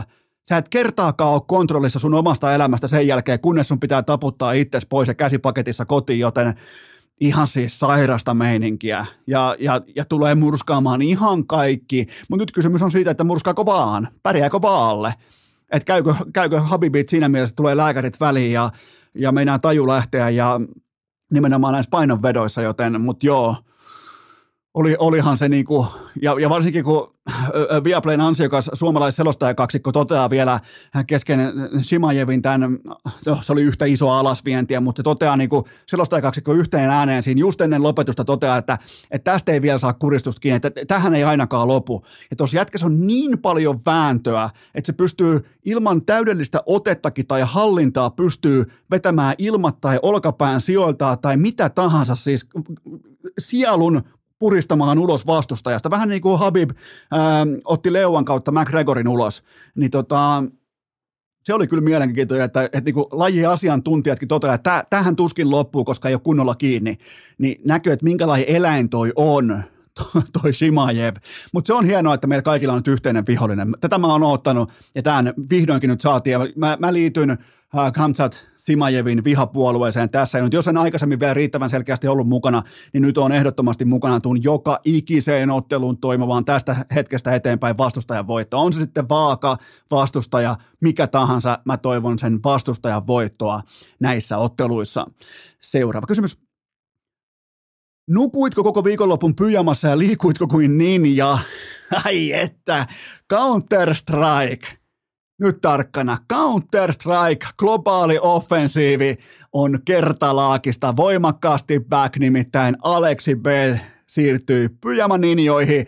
Ää, siinä, missä Texas ei ollutkaan kollege Jenkkifutiksen osalta ihan täysin back, niin Aleksi B is voimakkaasti back. Ja tämän myös CS tekee paluun urheilukästin asialistalla, joten ää, mä heitin jo pommin purkukitit nurkkaan G2-potkujen jälkeen. Mä totesin, että pitäkää lajinne. Tämä on ihan täys poverty-laji. Tässä ei ole mitään järkeä, tässä ei ole mitään johdonmukaisuutta, tässä ei ole minkäännäköistä aikuisuuden tilaa. Mutta tässä jälleen kerran ollaan Aleksi B myötä toteamassa, että onhan toi, onhan toi Ninjas in pyjamassa, onhan toi aina jotenkin, jopa Allun vuosista alkaen sanonut, että kyllähän tossa on tämän lajin tulevaisuus, joten tota, liittyen vielä muuten näihin G2 antamiin potkuihin Aleksi B:lle, niin tavallaan, tavallaanhan siis Aleksi B. ikään kuin itselleen ennusti nämä potkut jo etukäteen, koska hän totesi urheilukästi vieraana, että hänen duuninsa on saada sekä Niko että Hunter loistamaan. Totta kai myös Monesi, mutta ennen kaikkea Niko ja Hunter ja sen jälkeen Monesi loistamaan kombinaatiota, tri, niin kuin triona, saada loistamaan nämä kaverit. Se ei onnistunut ja silloin sä saat kenkää, jos et sä onnistu sun duunissa. Eli ihan niin kuin täysin oikeutetut potkut niin, kuin niin sanotusti oikea mies ulos, koska Aleksi Payne duuni oli saada Niko ja Hunter ja Monesi pelaamaan erittäin laadukkaasti maailman huipulla yhteen, joten siinä mielessä, jos te kuuntelette tarkasti Aleksi Payne lauseita, niin hän asettaa itsensä positioon, jossa tämä, jos tämä homma ei onnistu, nimenomaan tähtipelaajien yhteen hitsaaminen, niin hän saa kenkää. Ja hän sai kenkää aika nopeasti siitä syystä, joten ei mulla, vaikka totta kai mä trollaan tuolla HLTVn IG-postauksissa ja muualla, niin mulla ei ollut missään vaiheessa mitään ongelmaa näiden potkujen kanssa, koska Aleksi B. itse itselleen nämä ennusti, mikäli tämä ja tämä työnkuva ei toteudu. Joten tässä sitä ollaan ja nyt on sitten, eikä se koripallossakaan joku tietty pelintekijä sovi kaikkiin kokonaisuuksiin. Heitetty kun Russell Westbrookin pelaamaan vaikka LeBron Jamesin kanssa, niin yhtäkkiä kaikki roskiset leimahtaa vaan tulee. Ja ne on kuitenkin molemmat Hall of Fame pelaajia. Niin aina siitä ei ole kyse kuitenkaan. Ja, ja nyt kuitenkin pyjamaa ylle ja Sergelin torilla tavataan nimittäin ninjat pyjamoissaan ei pysähdy. Urheilukääst! Koiku! Kuntsi! Työttömät hitsarit ja patavala. Ja onhan sekin kylmä fakta, että liikunta ei myöskään koskaan pysähdy. Tämä on kaupallinen tiedot ja tämän tarjoaa liikku kuntokeskukset. Muistetaanpa se, ettei salille lähtemisen kynnys saa olla liian korkea. Kukaan ei katso, ketään ei kiinnosta. Jos sä oot kokematon salilla kävijä, ihan oikeasti kukaan ei katso sun perään. Kukaan ei tule tuijottamaan, että hei, onkohan toi eka kertaa. Laittakaa se kynnys alas, laittakaa rima alas, menkää rohkeasti kokeilemaan, astukaa siihen salikulttuuriin. Ja liikku on siinä mielessä erittäin potentiaalinen paikka ottaa nimenomaan ensimmäinen saliasiakkuus, koska silloin jotenkin todella vastaan ottaa tuottamainen ilmapiiri, kukaan ei tuita, kukaan ei pölytä magneesiumia, kukaan ei huua maastavedon yhteydessä, joten tota, sinne on helppo mennä, mene testaamaan ilmaiseksi liikku kuntokeskusten kokonaispaketti, kokonaispalvelupaketti, nimittäin laatustandardi on todella korkealla, mä oon siitä elävä esimerkki, mä käyn liikussa, menkää maanantaista keskiviikkoon kellon välillä 16.19 testaamaan ilmaiseksi, ottakaa vaikka kaveri mukaan, menkää testaamaan, älkää uskoko Eno Eskoa, menkää itse katsomaan. Korkea standardi, Helsingistä Rovaniemelle löytyy liikkuja koko Suomen mitassa, ja muistakaa myös se, että mikä kuntosali yhtiö, mikä taisteli eniten idioottimaisia koronarajoituksia vastaan, laittoi itsensä ihan viimeisen päälle peliin, ja se oli nimenomaan liikku kuntokeskus. mun mielestä sitä ei pidä ikinä unohtaa, koska ne oli liikkuvan ihmisen asialla silloin, kun hommat alkoi menemään kohti etelää. Joten menkää testaamaan ilmaiseksi maanantaista keskiviikkoon kellon välillä 16.19. Osoite on kaikille tuttu liikku.fi. Äh, ja tähän kylkee myös toinen huippunopea kaupallinen tiedote ja sen tarjoaa urheilukästin ylpeä, ylpeä, ylpeä. Ei kuitenkaan sininen kostaja, vaan tuhti sininen Oshi te nimittäin päätitte, ja nyt se iso pullo, se on nimeltään tuhti sininen. Te äänestitte, ja sitähän se myös on. Kattokaa kaupassa. Jos, mä ymmärrän, se saattaa olla mulle, monille teistä vähän niin kuin jopa pelottava kohde tuijottaa silmiin tuhtia sinistä näin, niin kuin, ja puhumattakaan sinistä kostajaa, mutta jos otetaan pelkästään tuhti sininen, se saattaa pelottaa osaa teistä. Se on nimittäin todella tuhti. Käykää tsekkaamassa Oshiin tuhti sininen, melkein litra juotavaa sitä aitoa, ja varokaa ennen kaikkea, kun te ostatte aitoa kamaa, varokaa halpoja kopioita, niistä ei ole yhtikäs mihinkään, ne kaikki yrittää olla seuraava Oshi, kaikki haluaisi olla seuraava tuhtisininen, ja niille ei riitä, älkää antako niille, siivuakaa, varokaa halpoja kopioita, ja ottakaa kaupasta mukaan. Tuhtisininen, mä koitan saada teille myös Oshilta jonkinnäköisen tuhtin, äh, tuhdin sinisen tällaisen niin kuin erikoispaketin myyntiin vain urheilukästin kummikuuntelijat. Nämä, nämä neuvottelut on käynnissä. Rehellisesti sanottuna näitä neuvotteluita on vielä, mä just keksin nimittäin hatusta, että tämä aion tehdä. Joten tota, jos os, os, jengi kuuntelee, niin tällaista tarjousta on tulossa sitten teille, koska mä tarvin kummikuuntelijoille semmoisen alennuksen, missä ne pääsee ostamaan äh, oikein niin kuin tuhdilla kauhalla tuhtia sinistä kotiin. Mutta käykää tsekkaamassa kuitenkin äh, oshi.fi ja nyt HIFK on samettitumppu puolustaja – Ilari Melart. Urheilukääst! Tuulipuku niskaan, hokat jalkaan, mieli tyhjäksi, kuulokkeet pykälään ja kästin kanssa kuntoilemaan. On aika toivottaa tervetulleeksi urheilukästiin seuraavaa vieras, josta minä, Esko Seppänen, Eno Esko, en ole ikinä mihinkään lehteen, mediaan, julkaisuun, oikeastaan ikinä missään olosuhteissa linjannut kriittistä sanaa. En ole koskaan kritisoinut tätä kyseistä pelaajaa. Hän on puolustaja, hän on isokokoinen, hän on Ilari Melart. Tervetuloa urheilukästiin. Kiitos paljon. Ja toi, Kiva olla täällä näin Ja toi alku ilmeisesti piti paikkansa, että tota, on aina niin kuin menty posin kautta ja on aina just löydetty niitä Melartin parhaita puolia pakkina. Ja voitko niin kuin nyt hypätä samaan veneeseen ikään kuin soudetaan samaan suuntaan? Tota, sehän ei millään tavalla pidä paikkaansa, mutta mä oon hyvin anteeksi antavainen ihminen. Ja tota, tätähän me ehdittiin siellä vaunuaitassa ja nopeasti käydä läpikin, että mä oon, mä oon antanut anteeksi nämä sun aiemmat kirjoittelut. Ne oli itse asiassa... Tota, olet saanut synnin päästä. Joo, se on ihan hyvä kyllä saadakin, kun toinen on 30 senttiä pidempi ja 40 kiloa painavampi, niin silloin on tärkeää saadakin synnin päästä, mutta voidaan näin niin kuin 12 vuoden jälkeen todeta, että olihan meillä aika hauskaa. Välttämättä sulle ei ollut koko aikaa, mutta sanotaanko, että susta tuli ainakin brändi. Se on ihan totta, ja tota, oli itse en mä niitä koskaan liian henkilökohtaisesti ottanut, ne oli jopa aika hauskaa kamaa tuossa noin kaverit aina välillä kertoa, että mitä oli mitä Esko on kirjoittanut tällä kertaa urheilulehteen, niin se oli itse asiassa hyvää viihdettä.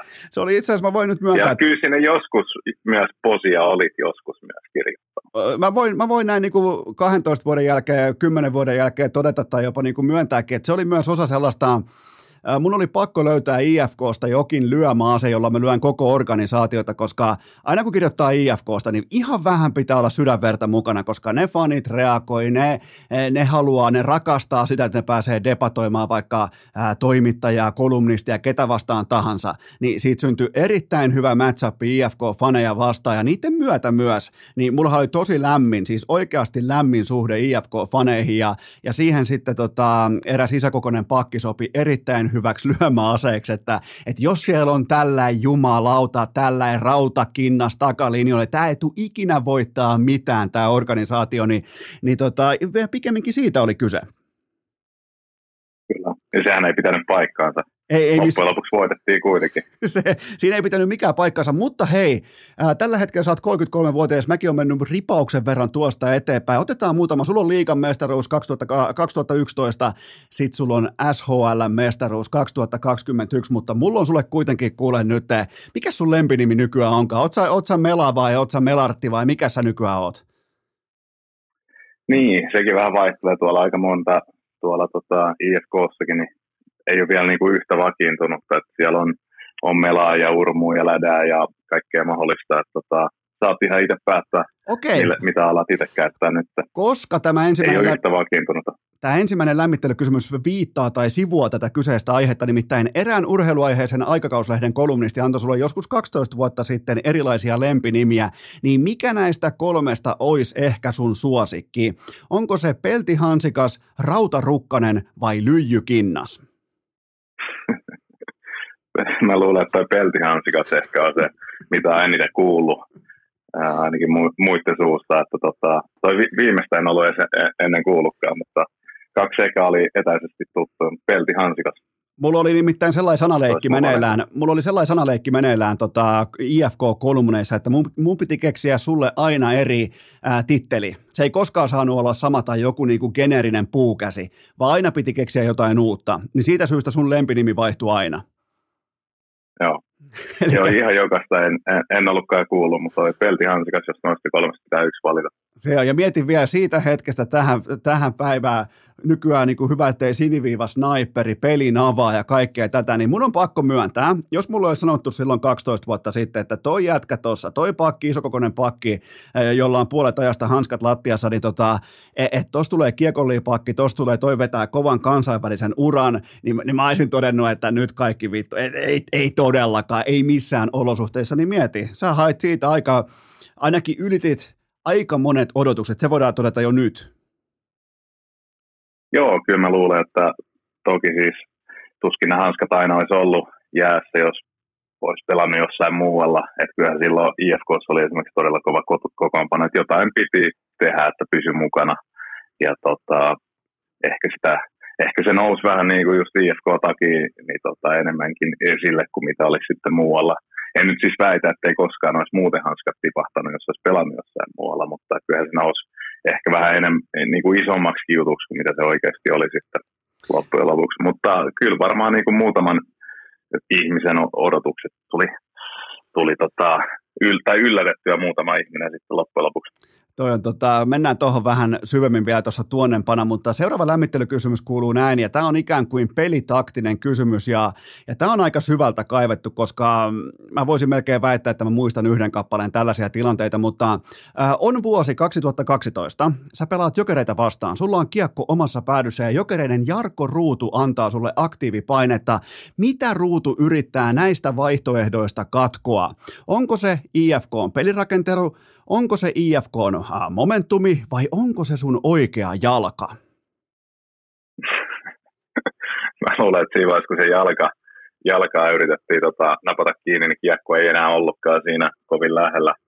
Mutta tota, oli, kyllä, oli kyllä hauskoja paineja Jarkokaan, että tota, kyllähän siitäkin riitti taas juttuun ja, ja tota, kyllä niitä pelejä aina odotti enemmän, enemmän senkin takia. Että, tota, uh, mutta joo, se tota, kiekko ei ollut kyllä siinä vaiheessa lähellä, kun jalkaa käytiin kiinni. Mutta eikö se ollut aika tällainen, niin kuin, tota... jopa, jopa vähän tällainen niin kuin, jujitsu-tyyppinen äh, jalkalukko. Mulla on sellainen elävä muistikuva siitä tilanteesta, kun yhtäkkiä Jarkko Ruutu hyppää sun jalkaan kiinni ja ottaa jonkinnäköisen niin kuin, taivutuslukon. Ja, ja mä katsoin, että mitä helvettiä täällä tapahtuu. Sitten mä ajattelin, että stadin derby, että mennään näillä. Joo, eiköhän silläkin ole kikkapankissa erilaisia tota, painiotteita ja jujutsuja ja ties mitä. Ja normaali nyrkkitattelun lisäksi, että kyllä sieltä tienkeistä tullut kikkapankkiin kaikenlaista Jarkollekin. Mikä, tota, mikä noiden vuosien jälkeen muuten on, on vaikka, vaikkapa sun suhde just vaikka Jarkko Ruutu, jos tulee kylillä vastaan, niin onko se vaan niin kuin ammatillinen morjestus ja eteenpäin? Joo, en ole hirveän monta kertaa hänen törmännyt tuossa noin, mutta ei mulla mitään kaunoja, että siitä mitään niin kuin sen kummempaa. Että kyllä mä häntä moikkaa, jos kadulla näkee. Ja tota, mutta en, en ole kyllä, en muista, että olisi kovin monta kertaa hänen törmännyt sitten. Okei, koska se oli kyllä, tota... se, se, oli kovaa mittelyä. Se oli milloin haettiin Granlundin polvea, milloin haettiin Melartin jalkaa ja, ja, ja molemmin puolin totta kai, mutta ne temput mä kyllä muistan, mitä Ruutu yritti teille ja, ja siinä, siinä joku, joku mulla klikkasi varmaan ikuisesti, koska mä en niinku, mä, en vaan pysty sitä sietämään, mutta se ei, niinku, se ei ole sun asia, se on pikemminkin mun ongelma, mutta silloin, silloin jotain, jotain jäi pysyvästi mulle mieleen näistä otteluista. Joo, ja siis en mä nyt ihan jokaista asiaa, mitä se teki siellä kentällä, niin voisi sanoa, että arvostaa sitä teki siitä, mutta tota, onneksi nyt loppujen lopuksi ei mitään sen vakavempaa kellekään käynyt. Et sitten ehkä, tota, tai siis mulle ja hänelle ei käynyt, että tota, en, toki siellä kyllä oli sitten paljon muutakin semmoista, mitä tosiaan ei, ei tota, arvostanut, mutta ehkä sitä koittanut myös jättää noin tommoset niinku negatiiviset fiilikset ja muistot. Kyllä mä, kyllä mä muistan, että silloin, silloin niinku kymmenen vuotta sitten, niin tota, jos olisi kysynyt samaa kysymystä, niin olisi ollut ehkä eri vastaus. O, olisi, että, tota, olisi varmaan tota... ollut o, varmaan pitkältikin eri vastauksia, mutta toki nyt on kauan aikaa kulunut välissä ja se oli, se oli tuliherkkä tilanne, se oli aitoa vihollisuutta. Se, se jatkuu yöelämässäkin paikoin ja muutamien pelaajien välillä ja se oli, sitä ei mitenkään niin kuin feikattu. Ja sen takia katsomot oli, Joo. osittain sen takia katsomot oli myös täynnä. Joo, nyt itse kun al, al, alkoi tässä vähän itsekin muistelemaan, niin kyllä saattaisi oikeasti olla, että jos olisi kysynyt tota noin vielä, vielä tota, joitain vuosia, viisi, kahdeksan vuotta sitten, niin vastaus olisi saattanut olla aika erilainen, mutta nyt on jotenkin tota, päässyt nyt niin kuin, aika kultaa muistot ja sitten kun muistaa lähinnä sen niin kuin, täydet katsomot ja hyvä fiiliksi siitä ja sitten noin niin kuin, negatiiviset lieveilmiöt, mitä siihen sit valitettavasti vähän liittyy, niin ehkä ne on sitten vähän pyyhkiytynyt mielestä pois, kunnes nyt nostit asiaa esille ja nyt tota, nyt muistuu nekin paremmin mieleen. Totta kai, mä oon tällainen niin kuin, mä oon, mä oon muistojen tulkki, mutta viimeinen lämmittelykysymys, sen jälkeen ihan sitä kovaa, kovaa raakaa asiaa, mutta viimeinen lämmittelykysymys. Tässä urheilukästissä, kyseisessä podcastissa ollaan pitkän linjan, kovan luokan Otto Paajasen pohkeiden faneja, joten nyt sä oot nähnyt todennäköisesti Paajasen pohkeet livenä, niin onks ne livenä pääsymaksun arvoiset? Onks ne niin isot kuin me fanit täällä voidaan kuvitella? Onhan ne, ja kyllähän siis niinku navasta alaspäin mies on niinku, tiedätkö, puurunkoa joka tapauksessa, että niinku reidet ja pohkeet ja varmaan jalkapohjatkin on pelkkää lihasta. Et tota, jos nyt alkaisi myymään pääsylippuja, niin kyllä mä ostaisin. Kyllä, okei, eli mä otan tuosta merkinnän, koska me ei, me ei niin todellakaan, me urheilukästin sekä minä että kuuntelijat, niin, niin me, ei, me ei herkästi pohjakelkkaa hypätä mukaan, mutta toi oli ihan selvä tapaus. Ja sehän lopulta sitten johti HPK, Kanada Maljaakin ja näin poispäin, niin tota, ja se oli pelkästään valettu niiden pohkeiden varaa se mestaruus. No näin mä uskoisin. Jos se on niiden pohkeiden varaa valettu, niin siinä ei katsotaan, että kuka se kuka sitä kannuu sen jälkeen nostelee. Se on tismalleen näin. Okei, mennään sun uraan. Otetaan sieltä pari niin kuin sellaista poimintaa vielä esiin, mitkä on mua jäänyt askarruttamaan tässä viimeiseen suurin piirtein 12 vuoteen. Ei siis koko uraa missään nimessä käydä läpi, vaan ihan muutama pointti sieltä. Ja sen jälkeen sitten mä haluan puhua sun kanssa myös SM Liikan viihdetuotteen isosta kuvasta. Mä tiedän, että sulla on siitä sanottavaa, mä tiedän, että sulla on siihen myös perspektiiviä, mutta kuitenkin nyt tähän sun, sun uraa ja mä uskaltaisin melkein väittää, että tietyllä tapaa silloin, kun sä tulit IFK takalinjoille ensimmäistä kertaa suurin piirtein 12 vuotta sitten, niin eikö se ollut kuitenkin aika siistiä olla se pelottava moukari punaisessa paidassa, täys nordis ja tietty sellainen niin kuin maine. Pelkästään sana Melar tarkoitti jotain ja se ei ollut aina kaunista. Se ei aina ollut niin kuin, peliteknisesti sitä esteettisintä jääkiekkoa, mutta ainakin se merkitsi jotain, että siellä on se Melart kentällä ja, ja niin kuin tietty sellainen niin kuin, odottava ilmapiiri, että, että jos joku sikailee, niin kuitti lähtee välittömästi jakoon, niin, niin miten sä muistelet sun roolia ja sitä niin kuin tiettyä brändiä, mikä sulla silloin oli? Kyllähän se omalla tavallaan tuli myös aika totta, selkä ytimestä silloin, että mun mielestä IFK on aina vähän sopinut se ja kuulunut se, että pelataan kovaa, reilusti, mutta kovaa, mutta jos joku meitä vastaa sikailee, niin kyllä sitten kyllä jostain se kuittivihko jossain vaiheessa tota, pitäisi kaivaa esille, että tota, ää, niin kuin nimenomaan sikailusta, että mä en puhu mistään puhtaista taklauksista ja tämmöisistä, vaan tota, kyllähän mä muistelen, että niin kuin vuodet IFKssa ollut ihan niin kuin ura hauskimpi ja, ja tota, täys Nordis, niin on se, on se ihan oma lukunsa, että ei, niin kuin, ei ole parempaa fiilistä kyllä Suomessa kuin olla siellä, siellä tota kentällä sitten Sä... lauantai-ilta ja kova vastusta ja sitten tupa täynnä, niin ai että, kyllä se on hieno. Sut, sut tunnistettiin jo, jo, jonain tiettyinä hetkinä kaukalossa siitä, että sä oot hyvin, hyvin, mä yritän sanoa tämän mahdollisimman kauniisti, sä oot hyvin, hyvin, hyvin vihaisella tuulella, niin olit se kuitenkin silloinkin jo vapaa-ajalla tällainen alle karhu, sä oot siis helvetin mukava jätkä ja, ja, tota, ja perheen isä ja ollut aina sellainen niin kuin, erittäin hyvä käytöksi. Sitten taas jos välisellä kaukalossa, niin, niin siellä meni pahasti sitten kyllä visiiri huuruun, niin olit se silloin kuitenkin jo niin kuin vapaa-ajalla kanssa tällainen niin kuin lunkikaveri? Niin, en mä oikeastaan ikinä vapaa-ajalla joutunut mihinkään sorti ongelmiin, että kyllä se on, tota, kyllä se toi niinku homma, niin jotenkin, siis ihan niinku nuoremmastakin, niin jääkiekko kuitenkin unohdetaan välillä, että se on myös kontaktilaji ja siihen kuuluu myös se fyysisyys, että kaiken se taidon ja muun ohella, niin myös se puoli on tuossa lajissa. Ja, ja tota, varmaan niin kuin moni, moni tota, kamppailulajien edustaja esimerkiksi on siviilissä täysin rauhallinen ja ja tota, ehkä se on vähän itselläkin sit sama, että tota, ää, nautin molemmista puolista jääkiekosta. Mä nautin siitä taitopuolesta, mutta myös sit fyysisestä puolesta. Ja, ja tota, en mä ole kokenut itse sitä ehkä. Tuntuu, että muille se on jotenkin suurempi yllätys, että sitten voi olla siviilissä ihan rauhallinen, vaikka kentällä sitten antaa kaikkensa ja joskus saattaa jopa jostakin hermostuakin. Mutta se taisi olla sitä aikaa, kun se brändi vietiin voimakkaasti myös, tai oletettiin sitä brändiä myös kaukalon ulkopuolelle. Ja, ja siinä kohdin mäkin silloin totesin, että tämä ei kyllä pidä paikkansa, että mun, mun sen aikaiset tiedot nimenomaan susta siviilissä, niin oli ihan, ihan siis niin kuin, että ihan täys nallekarhu ja oikein mukava ukko. Mutta sitten kun mennään, laitetaan kypärä päähän ja kamat päälle, niin sitten sit painetaan sitä punaista nappia ja mennään päätyä asti.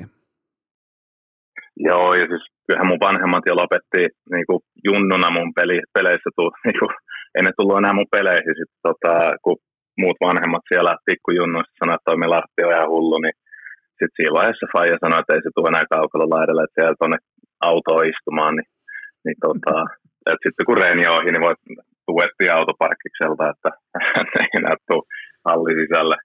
Et, tota, aina se on jotenkin pikkujunnusta asti, niin niin tota vähän, vähän tietysti ollut, että kun kypärän lyö päähän. Mutta musta tuntuu, että sekin on vähän rauhoittunut tässä viime vuosina, että vaikka tota, pidän sitä yhä niin kuin osana omaa peliä, sitä fyysisyyttä, niin ehkä ihan semmoinen semmoinen tota pieni rauhoittuminen tapahtunut tässä viime vuosina joka tapauksessa. Ää, tästä seuraavasta pohdinnasta on tismalleen, oikein melkein, melkein voi jopa sanoa, että päivälleen kymmenen vuotta aikaa, eli mä en viitti tästä asiasta lähteä lässyttää mitään virallista totuutta, vaan silloin totta kai jokerit päätti noutaa ja teloa Ville Peltosen, niin, niin nyt kun siitä on kymmenen vuotta kulunut, niin miten sä muistelet sitä aikaa ja sitä vihanpitoa ja sitä, miten jokerit lähetti Goonisaa hakemaan, hakemaan tota teidän kapteenin, niin, niin, niin mi, siitä on ollut tosi paljon erilaisia paskapuheita liikenteessä. Mä en ole ostanut niistä yhtäkään lausetta. Mun mielestä se oli alkaen heti ekasta sekunnista, se oli täysin selvä tapaus. Niin, niin tota, miten, miten se sulla asettuu nyt, kun kaikki ikään kuin vesi on ää, tasaantunut?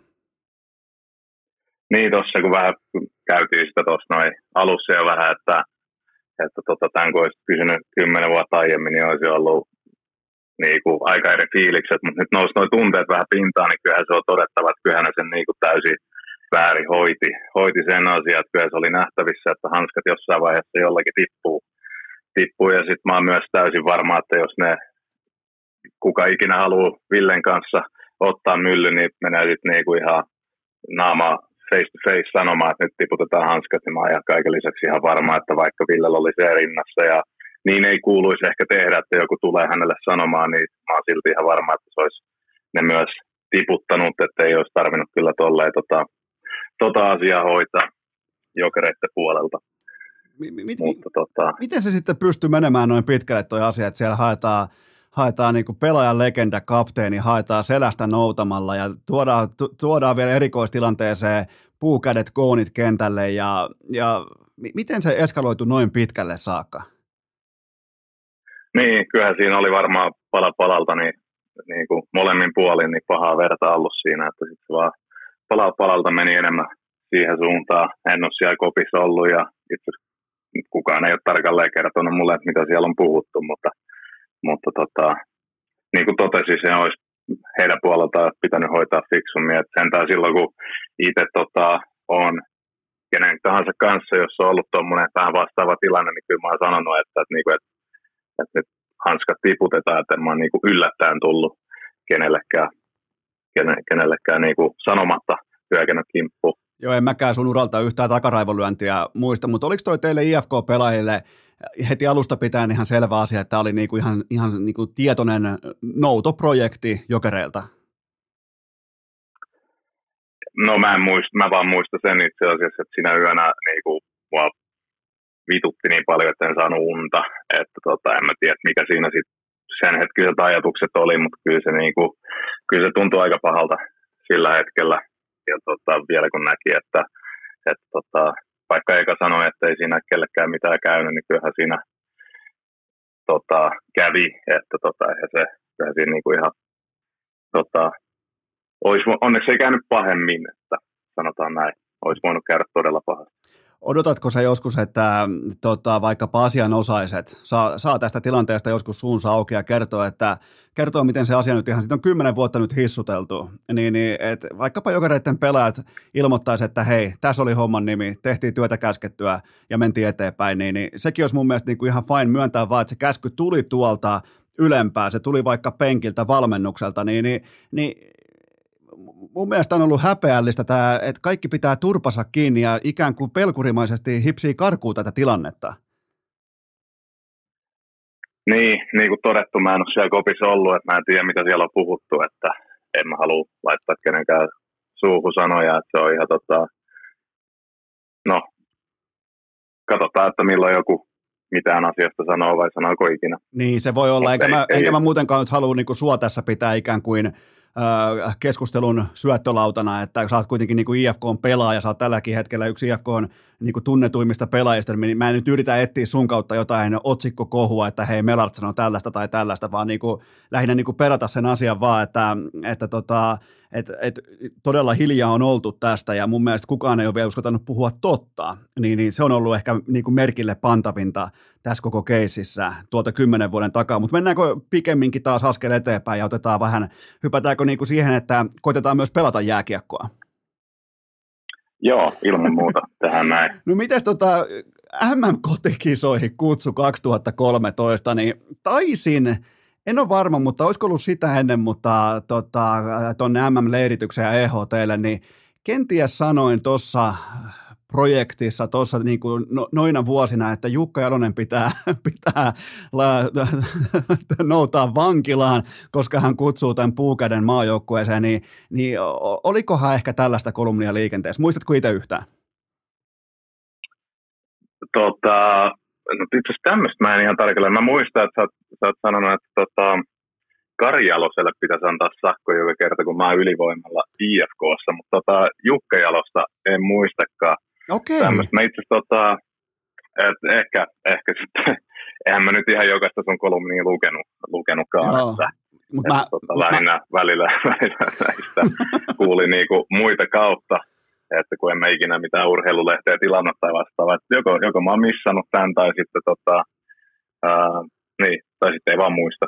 Mut olihan Mutta toi, tota, mutta mut niinku vitsit sikseen, ja tota, olisi, sitten, olisi sitten kumpaa tahansa jalosta ko- kohdistunut tämä niinku mun vertaus siitä, mutta olihan toi sun nousu kiekolliseen rooliin ja niinku vuotamattomaksi pakiksi, niin olihan se todella merkittävä, koska kyllähän sait, sanotaanko vaikka kolmisen vuotta tuosta eteenpäin, kun sä tulit IFK, niin sait niinku jonkinnäköinen ehkä omassa, omalla alueella vähän paikoin vastustajan vikkeliä hyökkäjä vastaan niin köysissä, mutta siitä eteenpäin niin helvetin luotettava pakki, niin niin miten sä kuvailet sun omaa kehitystä nimenomaan niin kuin kokonaisvaltaisena kiekkoilijana tuolta, koska se on, se on ollut tosi merkittävä. Onhan se jo. Kyllä tuossa on niin hommi tehty. Et ehkä myös sitten aina ollut kuin into ja tehnyt paljon hommia. Sitten ehkä myös se, että löytyi sitten just noina vuosina myös se, niin kuin, se järki siihen mukaan, että mitä ihan oikeasti kannattaa tehdä, niin sitten kun just tuo liike parani, itseluottamus kasvoi ja tälleen, niin se vähän rullas vähän niin kuin itsestään siitä sitten sillä kaudella ja niin kuin niinä kausina sitten vähän itsestään eteenpäin. että ehkä se, että niin kuin siitä, että teki vaan paljon kaikkea mahdollista tajuumatta hirveästi, että minkä takia sitä tehtiin ja, ja tota, siihen, että niin kuin alkoi vähän miettiä, että miten kehittäisi itse asiassa sitten se jääkiekko ja mitä tarvii ja näin edespäin. Ja sitten toinen, mikä totta kai vaikutti, oli se, että että silloin sai valmennukselta hyvin paljon luottoa, että vaikka joskus tuli joku moka, niin ei ollut saman tien puramassa tuppia siellä, siellä tota, penkin päässä. Että vaikka ei nyt ehkä Soppa Sormusen kausi IFKssa muuten päättynyt niin kuin historiakirjoihin mihinkään niin kuin upeana kautena, niin mulle se oli kuitenkin semmoinen, että hän luotti muuhun ja mulle se oli semmoinen tärkeä kausi, että tuntui, että hän niin kuin saman tien kauden alusta asti sanoi, että luottaa muuhun ja mulla on mahdollisuus ottaa iso rooli tästä näin, niin se oli niin kuin henkilökohtaisella tasolla niin hieno kausi. Niin huomaatko kuinka niin kuin pienestä se on joskus kiinni, että, että nyt mä niin kuin en tietenkään laita valmentajaa mihinkään paremmuusjärjestykseen, mutta totean vaan, että jollekin coachille sä voit olla äh, ihan eri, vaikka sä oot ihan tismalleen sama pelaaja, niin coachien välillä sä voi, sun niinku tavallaan osake voi olla helvetin paljon korkeampi tai alempi. Tossakin on hyvä esimerkki siitä, että coach tulee hyvissä jo ilmoittamaan, että hei, hei mä näen sus tällaisen ja tällaisen roolin, mä tuun kasvattaa sun, sun tehtäviä näin ja näin paljon, niin välittömästi niin kuin lumipallo lähtee pyöriä oikeaan suuntaan. No se on ihan totta. Ihan siis varmasti tapahtunut tuhansille pelaajille ennen mua ja tuhansille muun jälkeen, että totta kyllä se aina pitää myös olla oikeassa paikassa oikeaan aikaan. Totta kai sitten niin kuin uskon, että myös kovaa työllä jossain vaiheessa se olisi tullut, mutta et just nyt se hyvä kausi siihen kohtaan, niin kyllä oli paljon myös siitä, että sai myös tehdä mokia, että ei niin kuin ollut sillä, että yhden pelin sai olla ylivoimalla ja sitten kun ei tullut maaliin, niin saman tien penkin päähän, että kyllä sai myös erehtyä ja tehdä virheitä. Niin vähän niin kuin kiekollisen, niin kuin voisi sanoa profiilipakin rooli, kun nostaa, niin siihen tulee myös samaan hintalappuun kuuluu se, että siellä tulee virheitä, koska pakin pitää uskaltaa olla kiekollisesti pelirohkea, niin, niin tota, tavallaan tämä niin kuin kierre ruokki sua sitten eteenpäin nimenomaan siihen, että enhän mä olisi ikinä, tai ei kukaan olisi uskonut tuosta vaikka neljä vuotta aiemmin, että toi antaa todella kliinisiä ensimmäisiä syöttöjä, tekee peliä todella älykkäästi, hyvin vähän virheitä, kiekot lavasta lapaa, niin, niin sieltä se niin sanottu uusi Melart, sieltä se löytyy. Niin, kuulostaa noita, noita puhetta perusteella, että olipa helvetin monen kausi, että siellä jotain muutama ohisyöttikin mahtuu joukkoon, mutta tota,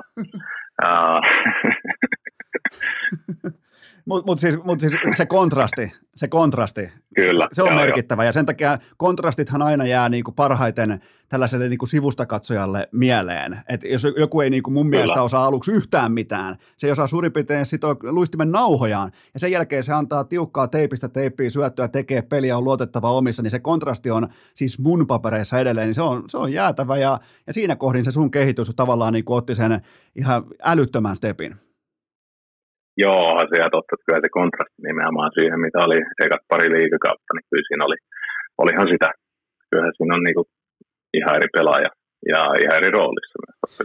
No, sun uralle on sen jälkeen, sun, sun uralle on sen jälkeen mahtunut sitten, tota, siinä on ollut hetken verran AHL, on ollut KHL, ja on ollut todella paljon Ruotsia, niin niin tota, tämä Ruotsi mua kiinnostaa, kiinnostaa, koska Suomessa nyt ei sinällään SHL tai ruotsalaista jääkiekkoa ei seurata, mutta sitä toki arvostetaan, niin, niin minkälaisia nämä Ruotsin vuodet sulle oli, koska kaikki vaikuttaa tästä niin kuin etäältä katsottuna siltä, että siellä meni enemmän tai vähemmän hommat nappiin.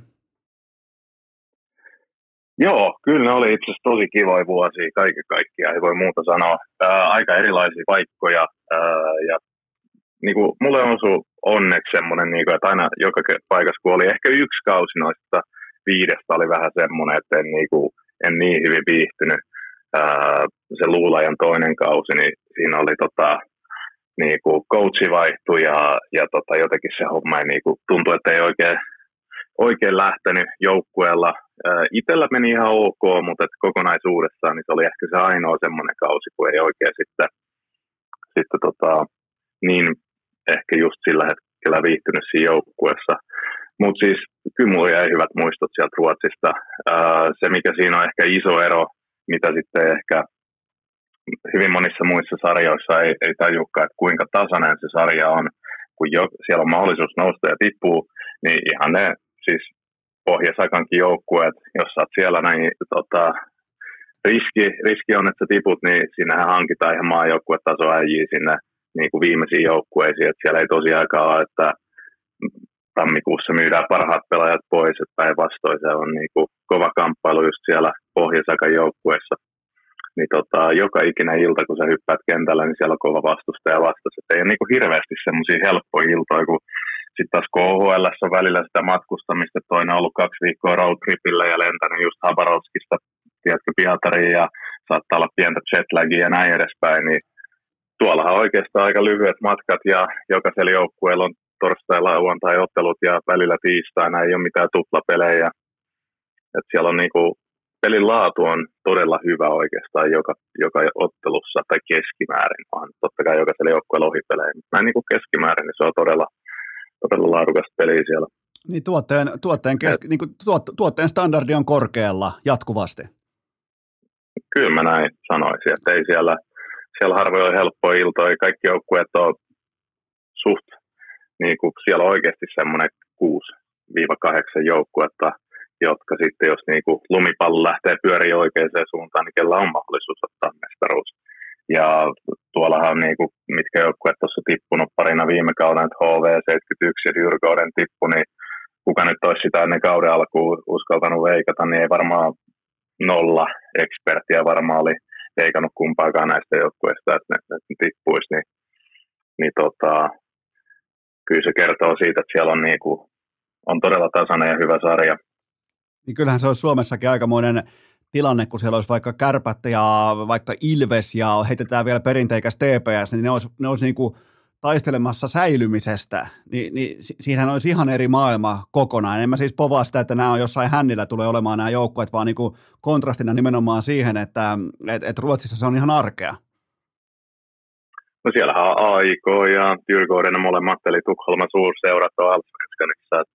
Siellä ei Tukholmassa yhtäkään joukkuetta, mikä tuntuu jotenkin absurdilta ajatella, että, että tota, no Göteborgissa on Frölunda, mutta muutenhan on jo, moni on vähän pienemmän paikkakunnan joukkueita ja totta kai siihen vaikuttaa se, että kuinka iso juttu Fudissa on, mutta kyllähän myös on lätkä myös äärimmäisen iso juttu siellä Ruotsissa. Siinä on tietysti Tukholmassa tuntuu, että sitten ehkä se Fudissa on vähän isompi siellä. Monissa muissa kaupungeissa sitten on toi lätkä iso juttu. Se on, se Mut, on tota, niin. Kyllähän, eihän ole joukkueet, missä mä itsekään pelasin, ei Luula ja Karlstad tai Växjö, niin ei niistä mikään semmoinen metropoli varsinaisesti, jolla että kävelet viisi minuuttia kaupungilla, niin olet suunnilleen nähnyt kaiken, mitä voi nähdä. Että eihän ne mitään jätti isoja kaupunkeja ole. Mutta tota, aika lätkä hullui kaikki silti. No miten tuollaisessa lätkähullussa kulttuurissa, jos on pakki, on isokokoinen pakki ja johtaa SHL maalipörssiä, niin tota, se, mi, mi, milloin tämä oli, kun sä johit maalipörssiä? Se, se iski täälläkin, niin kuin mullakin äh, Instagramin inboxiin ja tuli hirvo, hirmuisesti niin kuin viestiä, että Herran Jumala, että Melart johtaa SHL maalipörssiä, niin, tota, niin milloin tämä oli? Äh, molemmilla Vexel-kausilla äh, taisin johtaa. Mä en, mä en voittanut kummallakaan kerran, mutta kummallakin kerralla, niin, niin tota, jäi yli kymmenen ottelua. Et eka, ekalla kaudella niin mä tulin kesken kauden joukkueeseen, että missä kai kymmenen ekaa peliä sitten toisella kaudella niin missasin noin kymmenisen peliä sitten jonkun loukkaantumisen takia, niin, ja sitten olisiko siellä joku pelikieltokin ollut, niin kokonaisuudessaan niin olisi ollut mahikset molempina vuosina myös voittaa valitettavasti, tai viedä kakkoseksi molempina okay. vuosina. Ehkä täydellä, täydellä runkosarjalla ehkä olisi voinutkin Oliko niin kuin nimenomaan pakkien maalipörssi vai koko, koko roska? Joo, ei, ei. Valitettavasti ei ihan koko roskaa. Siihen nyt on vähän se olisi vähän utopistista ajatella, että niinkin voisi käydä. Mutta mä, mä, siis vaan muistan sen, että se oli kesken kautta, ehkä jostain, heitetään vaikka marraskuusta, jostain joulukuusta, vaan muistan sellaisen, että johit koko roskan maalipörssiä, jos se nyt ole ihan väärässä. Uh, joo, olisiko se ollut itse asiassa siihen, kun meni sinne Vexjööseen keskikauden, niin siinä tota, en mä tainnut ihan koko liigan maalipörssi johtaa, mutta olin siinä jossain niin top vitosessa. Ei kun se meni, se meni näin, se, se, meni näin, eniten maaleja per pelatut ottelut, niin se olikin muuten. Joo, se voi hyvin olla, se voi hyvin pitää nyt kyllä, kyllä, me, kyllä me kaivet, siis mä kaivan niin syv- pitkällä lapiolla, niin syvältä kuin tarvii sen, että sä oot ollut maalipörssin kärjessä, että siirretään maalitolppaa, siirretään maalitolppaa kuinka paljon on tarvis ikinä vaan, niin saadaan sut sinne kärkeen, mutta se oli kyllä ihan hieno juttu, ja sullehan tuli sieltä sitten mestaruuskin mukaan, niin, niin tota, aika hy- hyvä niin kuin tavallaan kruunu tolle, tolle, tolle reissulle. Oli joo, se oli itse asiassa niin kuin, tuntui, että siinä vaiheessa olikin ihan ok lähteä pois Ruotsista, että oli, tuntui, että oli niinku todistanut itselle, että pystyy pelaamaan siellä huipputasolla ja voittaa mestaruuden ja, ja näin edespäin, niin se tuntui että niinku aika hyvältä hetkeltä itse asiassa laittaa se Ruotsi niinku, jättää se taakse. Että oli hienoja vuosia, mutta oli myös hieno jatkaa eteenpäin. Me kohtullaan peilaamaan saksalaista jääkekokulttuuria, mutta nyt mä kuitenkin palautan sut tähän hetkeen, tähän IFK ja nimenomaan se, että et, kymmenen vuoden jälkeen nyt IFK on nuttu suurin piirtein päälle, niin, niin, niin tota, miltä se tuntuu, miltä se paita näyttää ja, ja miltä se tuoksuu ja, ja, ja tota, onko siinä sellaista niin kuin hännän heiluntaa, että jumala, kohta mennään taas? On ja ehdottomasti, että kyllä toi tuntuu, että hyvällä tavalla niin moni asia on siellä säilynyt semmoisena, että tiedätkö, harkkahalli tuoksuu samalta, koppi, no se on muuttunut aika paljon, mutta kuitenkin silleen tunnistettava ja tota, pelipaidan väri. Se tuntuu vähän kuin palaisi kotiin, sanotaanko näin, että kun kuitenkin vietti siellä B- ja A-junnoissakin siellä, onko se nyt nykyinen Elisa-areena vai mikä se harkkahalli onkaan, niin siellä vietti jo monta vuotta ja sitten liigan mukana, niin tuntuu kyllä, että olisi vähän kuin palaisi kotiin. Miten tota, onko... Et hyvällä tavalla ei niin. ole liikaa muuttunut. Miten on tota... pa- paljon asioita mennyt paremmaksi ja edistynyt, mutta, mutta tota, muuten niin tuoksuu yhä samalta ja tuntuu yhä samalta ja se on kyllä hieno, hieno fiilis. Teidän halli tämä tuoksuu vielä ihan oikeasti jäähallille eikä, eikä millekään monitoimiareenalle. siellä, siellä tuoksuu sellainen semi niin kuin paska, popcornia, kalja. Se on mun mielestä hyvä tuoksu. Just näin, sanois muuta. Entäs, Sä kuvailit sitä täydellisesti. Uh, uskaltaako tätä tiedustella, että onko siihen tulos siihen punaiseen paitaan, onko siihen tulos jonkinnäköistä kirjainta tuohon rinnan kohdalle? Uh, en, en tiedä vielä, että mikä on semmoinen, uh, tai siis tiedän, että on osa kapteenistoa siellä, mutta ei ole vielä niin kuin sanottu, että kelle joka ottelu ommillaan se tuohon rintaan, että tota, sen okay. aika sitten näyttää, että niinku tota, siellä on kuitenkin useampia johtajia paikalla, niin tota, ää, en, tiedä, en tiedä kuinka paljon vielä tota, niin, päätöksiä tehty tai että saako mistä puhua ja näin edespäin. Mutta, Just näin, mutta, mutta siellä ollaan niinku, mutta mut näin niinku ihan, ihan maalaisjärjelläkin osasi kyllä ounastella, että siihen jonkinnäköinen kirjain tullaan ompelemaan kaikkien näiden niinku tämän kokemuksen ja tämän presensen ja tämän jälkeen, niin, aika, mun mielestä aika niinku tasapainoinen ja, ja niin kuin fiksu valinta. Niin, ja kyllä mulla ainakin itsellä on toiveena myös auttaa niitä nuorempia kundeja siellä. Muista, että aina, silloin kun tuli IFK, niin se ei aina ollut pelkästään helppoa tulla IFK. Että jos voi jotain vähän auttaa siinä sivussa, niin, niin tota, se on pelkästään joukkueelle ja sille pelaajalle ja miksei itselleenkin etu, että, että jos joku hiffaa asioita vähän nopeammin kuin mitä mä välillä hiffasin silloin itse nuorena, niin se on vaan kaikki etu. Joo, ja tuohon on ihan, jos vakavissaan puhutaan, niin, tota, niin kuin aloititkin mun mielestä niin kuin tärkeän aiheen, niin mä otan siihen kiinni vaan, että ei, ei siellä kuitenkaan niin kuin IFKsta viime vuosina sellaisia nuoria läpimurto-tähtipelaajia, niin ei kuitenkaan niin kuin ihan liukuhihnalta ei ole tullut. Ja aika moni on törmännyt Nordiksen kirkkaisiin valoihin ja siihen, että media on tosi kiinnostunut susta ja media antaa jopa painettakin, fanit odottaa, niin, niin siinä tavallaan niin kuin sun tollain allekarhumainen kokemus ja presensä ja tietty niin kuin, sellainen arkijärki ja se kaikki, niin se, se voi olla helvetinmoinen tuki noille nuorille pelaajille.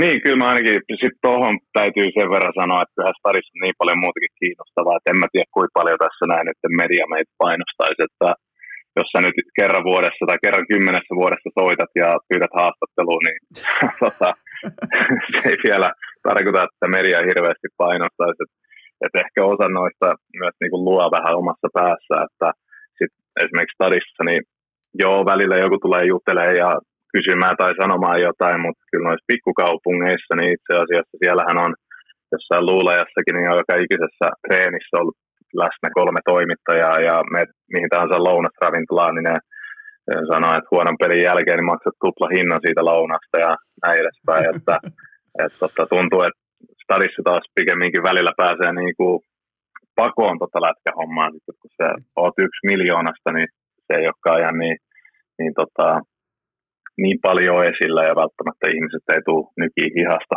Mutta on tavallaan hyvä perspektiivi tuohon, koska kenties sitten tällainen niin kuin ehkä tukehtumisia aiheuttanut paine luodaankin sitten vaan nuoren pelaajan pääkopan sisällä. Siis totta kai paineita on ja ni, niitähän siis pitää olla positiivisella tavalla, että kyllä mulle ainakin paine aiheuttaa sen, että tekee hommia paremmin. Niin. Että jos ei olisi mitään painetta ja ei olisi mitään, luo itselleenkin vähän semmoista, että haluaa tehdä asiat paremmin. Sitten jos ei sitä niin kuin, monesti, että jos, jos ei ole painetta, niin että hirveästi välitäkään aiheesta. Se on tismalleen näin, ja jos ei, tota, jos ei ko- se. koskaan ahdista ja vituta tai ee, niin eihän siinä ole silloin tunnetta mukana. Sulla ei ole, niinku, sulla ei ole kivet kottikärryssä sen asian, asian puolesta. Just näin, mutta en mä esimerkiksi tuolla yhtäkään Ilta-Sanomien tai Iltalehden toimittaja Reenessä vielä näkynyt, että en tiedä kuinka paljon se media nyt meitä siellä mukaan painostaisi. Et se, siitä mä oon ehkä stadisti eri mieltä. Okay. Sitä, ei, sitä en ole ainakaan kokenut tähän mennessä. Nyt, Et, nyt, tota, nyt sitten Touru ja... Ehkä tai mä en lue tarpeeksi lehtiä, se voi myös olla. Touru ja, Touru ja Hofre ja Rant, Rantanen ja kaikki on siellä koko ensi viikon IFK-reeneissä, mutta, tota, mutta on ihan hyvä pointti. Tämä on oikeastaan niin kuin tuo sitä niin kuin sisäpuolelta sellaista perspektiiviä, mitä täältä niin kuin maaseudut käsin on helppo olettaa, että se on edelleen näin. Koska mullahan moni kello on vieläkin siinä ajassa, kun kun oli kovat jokerit vastaan IFK, rivarit ja näin poispäin, koska silloinhan se oli koko ajan kaikissa lehissä aina mediassa, telkkarissa, radiossa, niin tota, kenties se on siitä hieman laantunut, mutta sun niin kuin IFK on tavoitetta, mä en sulta lähde kysymään, koska se on IFK lainamestaruus, eikö, eikö se pidä ihan paikkansa? Kyllä mä oon ihan täysin samaa mieltä, mun mielestä on ihan turha lähteä IFK, mitä siis kova on tie, kyllähän se jokainen tietää, mutta mun mielestä olisi niin kuin tyhmää lähteä mitään muuta IFK on tavoittelemaan. Ja, ja sulla maalipörssi voittaa? No se ei nyt ole niin paljon kuin mä haluankin tehdä itse maaleja ja kaikkea muuta, niin mä oon itse myös siinä onnellisessa tilanteessa urallani, että voi niin kuin ihan sydämensä pohjasta kerrankin sanoa, että mä haluan tehdä, mä haluan voittaa se, mutta se ei ole mun tavoite. Mun tavoite on, että joukkue pärjää mahdollisimman hyvin. Koska siis toihan on myös ihan fakta, että monestihan sitä, jos esimerkiksi on tavoitteena, että lähtee ulkomaille tai NRI tai vastaavaa, niin sehän merkkaa, että kuinka monta maalia sulla itsellässä on, mutta – kyllä mä niin kuin tällä hetkellä kolmen vuoden sopimus IFK ja ihan mulle niin kuin sydämen pohjasta se tärkein on se, että seura menestyy, joukkue menestyy ja mä haluan tehdä, mä haluan voittaa sen, mutta tärkein mä oon tyytyväisempi vielä, kun joukkue menestyy. Se on, se on, se on tervettä ja, ja tota, niin kuin aikuisen ihmisen puhetta, mutta hei, hypätään isompaan kuvaan. Me ollaan tässä jonkin verran vaiheltu viestiä siitä, että mitä SM Liikalle kuuluu ja sulla on perspektiiviä maailmalta ja, ja mä oon sanonut mun sanottava jo liittyen SM Liikaan viihdetuotteena ja varsinkin se, että ketä vastaan se kilpailee, missä sen pitäisi olla parempi, niin ää, sulla on, niin kuin todettu jo, niin sulla on näkemystä Ruotsista, Saksasta, joista varsinkin jälkimmäinen on kammottavassa nousussa, niin tota, niin, niin millä silmin sä katselet nyt tällä hetkellä SM Liikan viihdetuotetta ja mitä kaikkea SM Liiga, te pelaajat, me fanit, äh, vaikkapa media, mitä, mitä voisi tehdä paremmin niin kuin välittömästi? Onko se avattu sarja, onko se äh, kilpailullisuuden nostaminen keskiöön vai minkä kautta, äh, sana on, nyt, sana on ihan täysin nyt sulle vapaa. No mä sanoisin itse asiassa just toi sarjan avaaminen, niin mun mielestä siis suljettu liiga on yksi suurimmista virheistä, mitä suomalaisia jääkiekossa on tehty. ja ongelmanahan myös on se, että mullahan ei ole tässä näin suoraa vastausta, että miten se saataisiin ratkottua, koska on vähän niin kuin ää, tota, paskat housussa tällä hetkellä asian suhteen, että sehän on äärimmäisen vaikea nyt purkaa tätä tilannetta myöskään tehdä kukaan seura vapaaehtoisesti. Esimerkiksi jos joukkueen määrää tiputettaisiin, niin kukaan ei sitä halua että juuri heidän seura, seura tota, tippuisi alemmalle sarjatasolle, mutta siitä niin kuin mitä reilu kymmenen vuotta sitten oli Mestis, joka oli ainakin osittain ammattilaissarja, niin se on saatu siihen tilaan, että siellä on täysin puolama, no, muutama pelaaja saattaa olla, ketkä tekee ihan täysammattilaisena sitä hommaa, mutta onhan se niin kuin muuttunut ää, huomattavasti puolammattilaisempaan sarjaan. Ää, ja sitten taas liiga ei se ole pärjännyt, tai ei ole niin enää pysynyt mukana noissa Euroopan sarjojen niin palkkakehityksessä. NHL tulee aina kaikki parhaat lähtemään. Se on ihan, niin kuin, siitä ei kannata edes niin kuin, kilpailla sinänsä NHLn kanssa, että tulee nappaa ne parhaat pelaajat, mutta kyllä se tavoite ja toive olisi varmasti, että liiga pystyisi kilpailemaan sitten näiden niin kuin 25-30-vuotiaiden, jotka ei ihan riitä NRiin, mutta lähteekö ne sitten Sveitsiin tai Ruotsiin tai Saksaan vai minne lähtee. Niin että siinä, siinä olisi niinku tekemistä.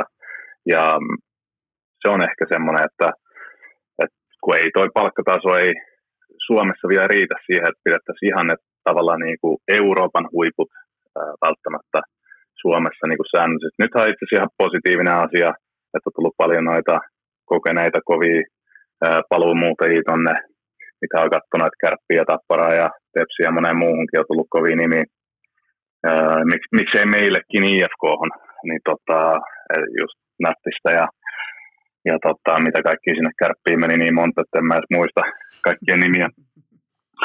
mutta tota, mutta näin niin kuin keskimäärin niin musta tuntuu, että suljettu liiga ei ole, ei ole niin kuin ajanut sitä asiaa, mitä, minkä takia se alun perin luotiin.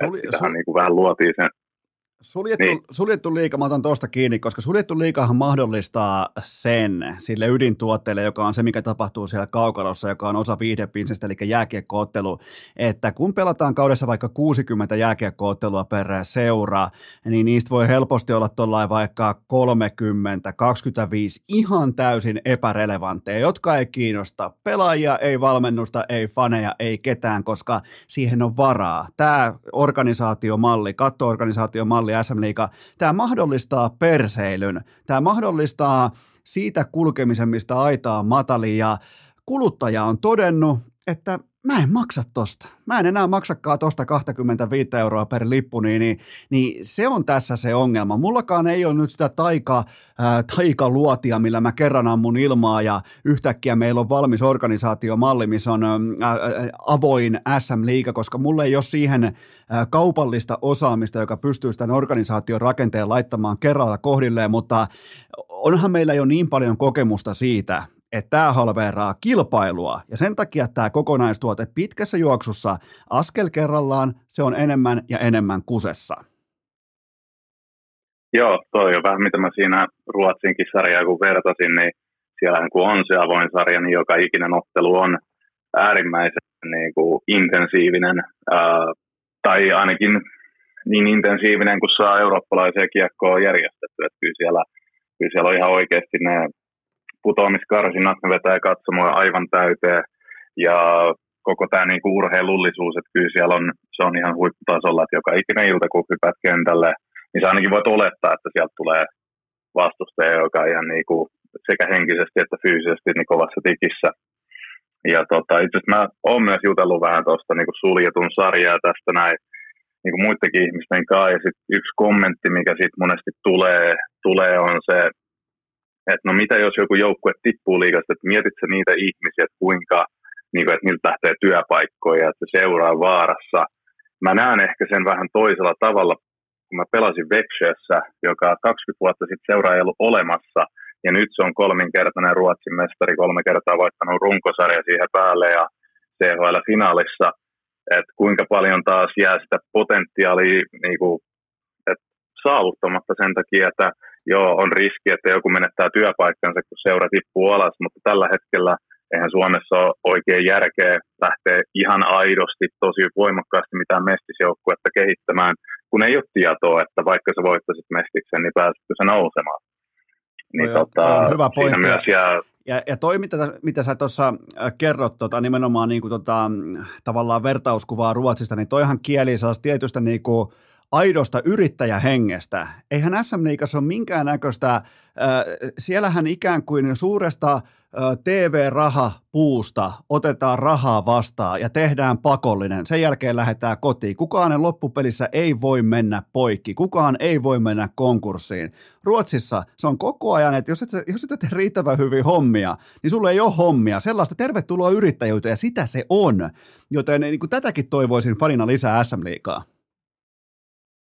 Joo, mä en ole ihan niin tarkkaan tietysti seurannut, että miten niin kuin moni joukkue tekee markkinointia ja ää, ja näin edes on vähän niin kuin tälleen ulkopuolisena, kun ei ole kymmenen vuoteen pelannut liigassa, niin vähän on jäänyt semmoinen niin kuva, että, että olisiko mahdollista esimerkiksi vähän enemmän ää, saada faneja mukaan tuohon toimintaan erilaisia, mitä no itse kun olen pelannut niin pitkään Ruotsissa, niin huomasin, että mitkä asiat siellä oli niin kuin ihan hyvin toimivia, niin semmoisia pieniä juttuja, kuten esimerkiksi ensimmäiset ää, treenit kesän jälkeen, niin monesti oli siis hallissa tuhansia katsojia okei, siellä ei sitten vedetty ehkä ihan niin kuin aitoa semmoista kunnon treeniä, vaan siinä pelattiin pienpelejä vastakkain ja muuta tämmöistä vähän rankkarikisaa ja sitten pääsi fanit tapaamaan pelaajia ja tämmöistä, niin ei ole ainakaan tota, osunut silmään, että semmoista Suomessa olisi, että, että ehkä joku tuommoinen pitsiturnaus, se on vähän semmoinen sama henkinen tapahtuma, mutta se on yhdellä paikkakunnalla, että sehän ei ole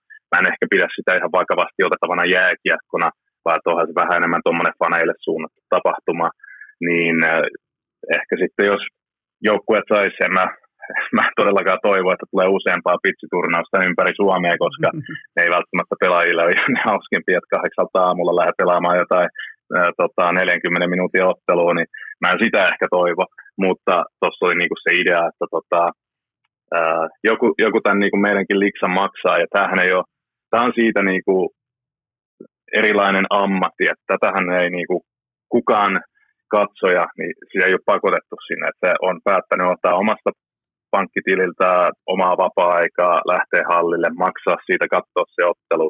Tämä ei ole niin kuin millään tavalla pakollista, että kukaan tulisi sinne katsomaan. Se tulevat vapaaehtoisesti, niin sehän takia heille pitää myös tarjota jotain. Että ei ole tuntuu, että välillä niin kuin Suomessa ajatellaan, että Suomen jääkiekkohan on hyvä tasosta. Maajoukkue on menestynyt aivan niin kuin mielettömän hyvin. Ja sitten mennään vähän sitten sen taakse, että meillä on näin upea jääkiekkotuote, että totta kai ihmiset tulee katsomaan meitä, mutta unohdetaan, että itse asiassa ihmisillä on myös Netflixiä, on lastenharrastuksia, on kaikkea mahdollista, menee ehkä mieluummin rockikonserttiin, ei ne vaan tuu sen takia, että tuote olisi hyvä, vaan että kyllä se pitää myös myydä heille, että sun kannattaa tulla tänne katsomaan. Joo, ja on kehattu, niin kehattu, kehattu käyttää jopa sellaista retoriikkaa, että ikään kuin suomalaisen uh, urheilufanin olisi ikään kuin joku mystinen velvollisuus käydä kuluttamassa jääkiekkotuotetta. Kellään ei ole mitään velvollisuutta kuluttaa yhtään mitään tuotetta. Niin, niin, niin siinä tietyllä tapaa, tästä on viimeiset kaksi vuotta, mä oon tästä jo puhunut urheilukästissä, niin siinä, siinä oli helposti aistittavissa jääkiekossa tässä kotimaassa tietty sellainen pöhöttyminen, että kun puheenvuorot nimenomaan ne, niinku, ne viisti tätä aihetta, että ikään kuin olisi fanien velvollisuus auttaa. Ei ole, ei, ei ole mikään velvollisuus. Että kyllä,